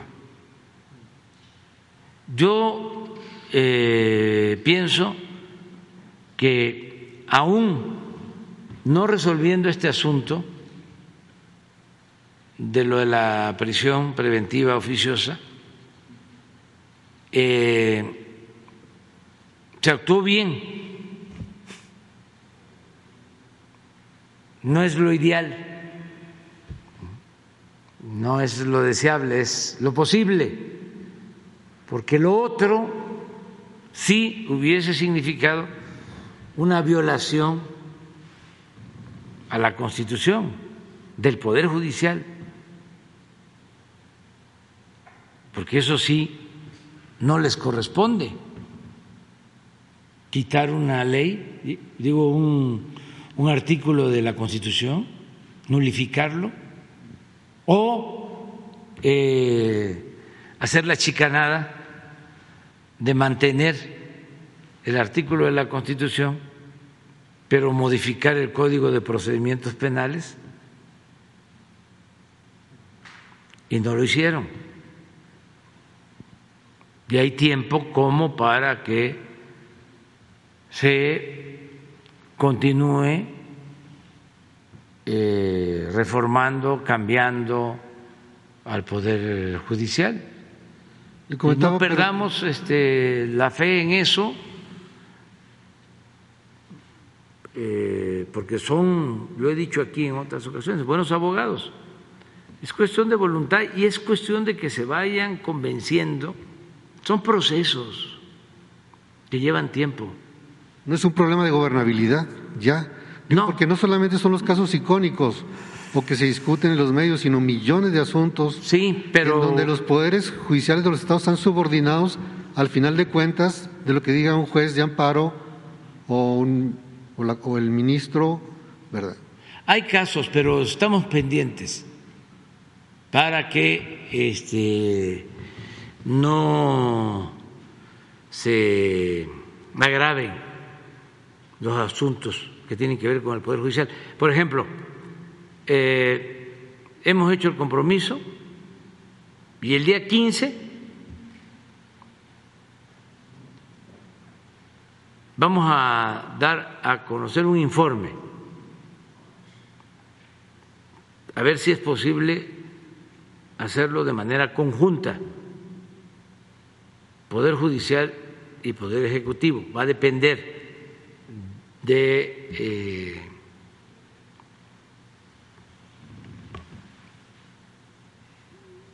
el respeto a nuestras eh, autonomías, pero si se puede hacerlo, ya se va a informar cuántos han obtenido su libertad con amnistías y con revisión de sus casos el día 15, el jueves, aquí en la mañana. Y van a ver ustedes que sí estamos trabajando. Muchas gracias, señor presidente. Sí. Ya nos vamos porque este, no me puedo traspasar porque viene el el jefe de Estado de Estados Unidos. ¿eh? Este,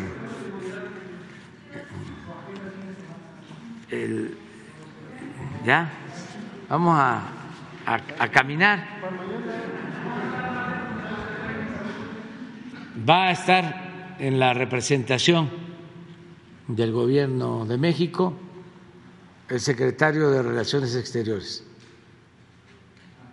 ya enviamos nuestro pésame y en su momento vamos eh, a enviar eh, eh, pues nuestra aceptación eh, y deseo de eh, éxito al nuevo jefe del Estado, al, al rey, cuando corresponda. Pero tengo entendido que primero son los funerales este, y va a llevar tiempo sí, el proceso para la coronación. Entonces va a estar, ya recibimos la invitación para asistir a los funerales de la reina y he decidido que eh, nos represente el secretario de Relaciones Exteriores, Marcelo Ebrard. Ya lo expresamos, nuestras condolencias. ¿Por qué no pones el Face desde que nos enteramos del fallecimiento de la reina?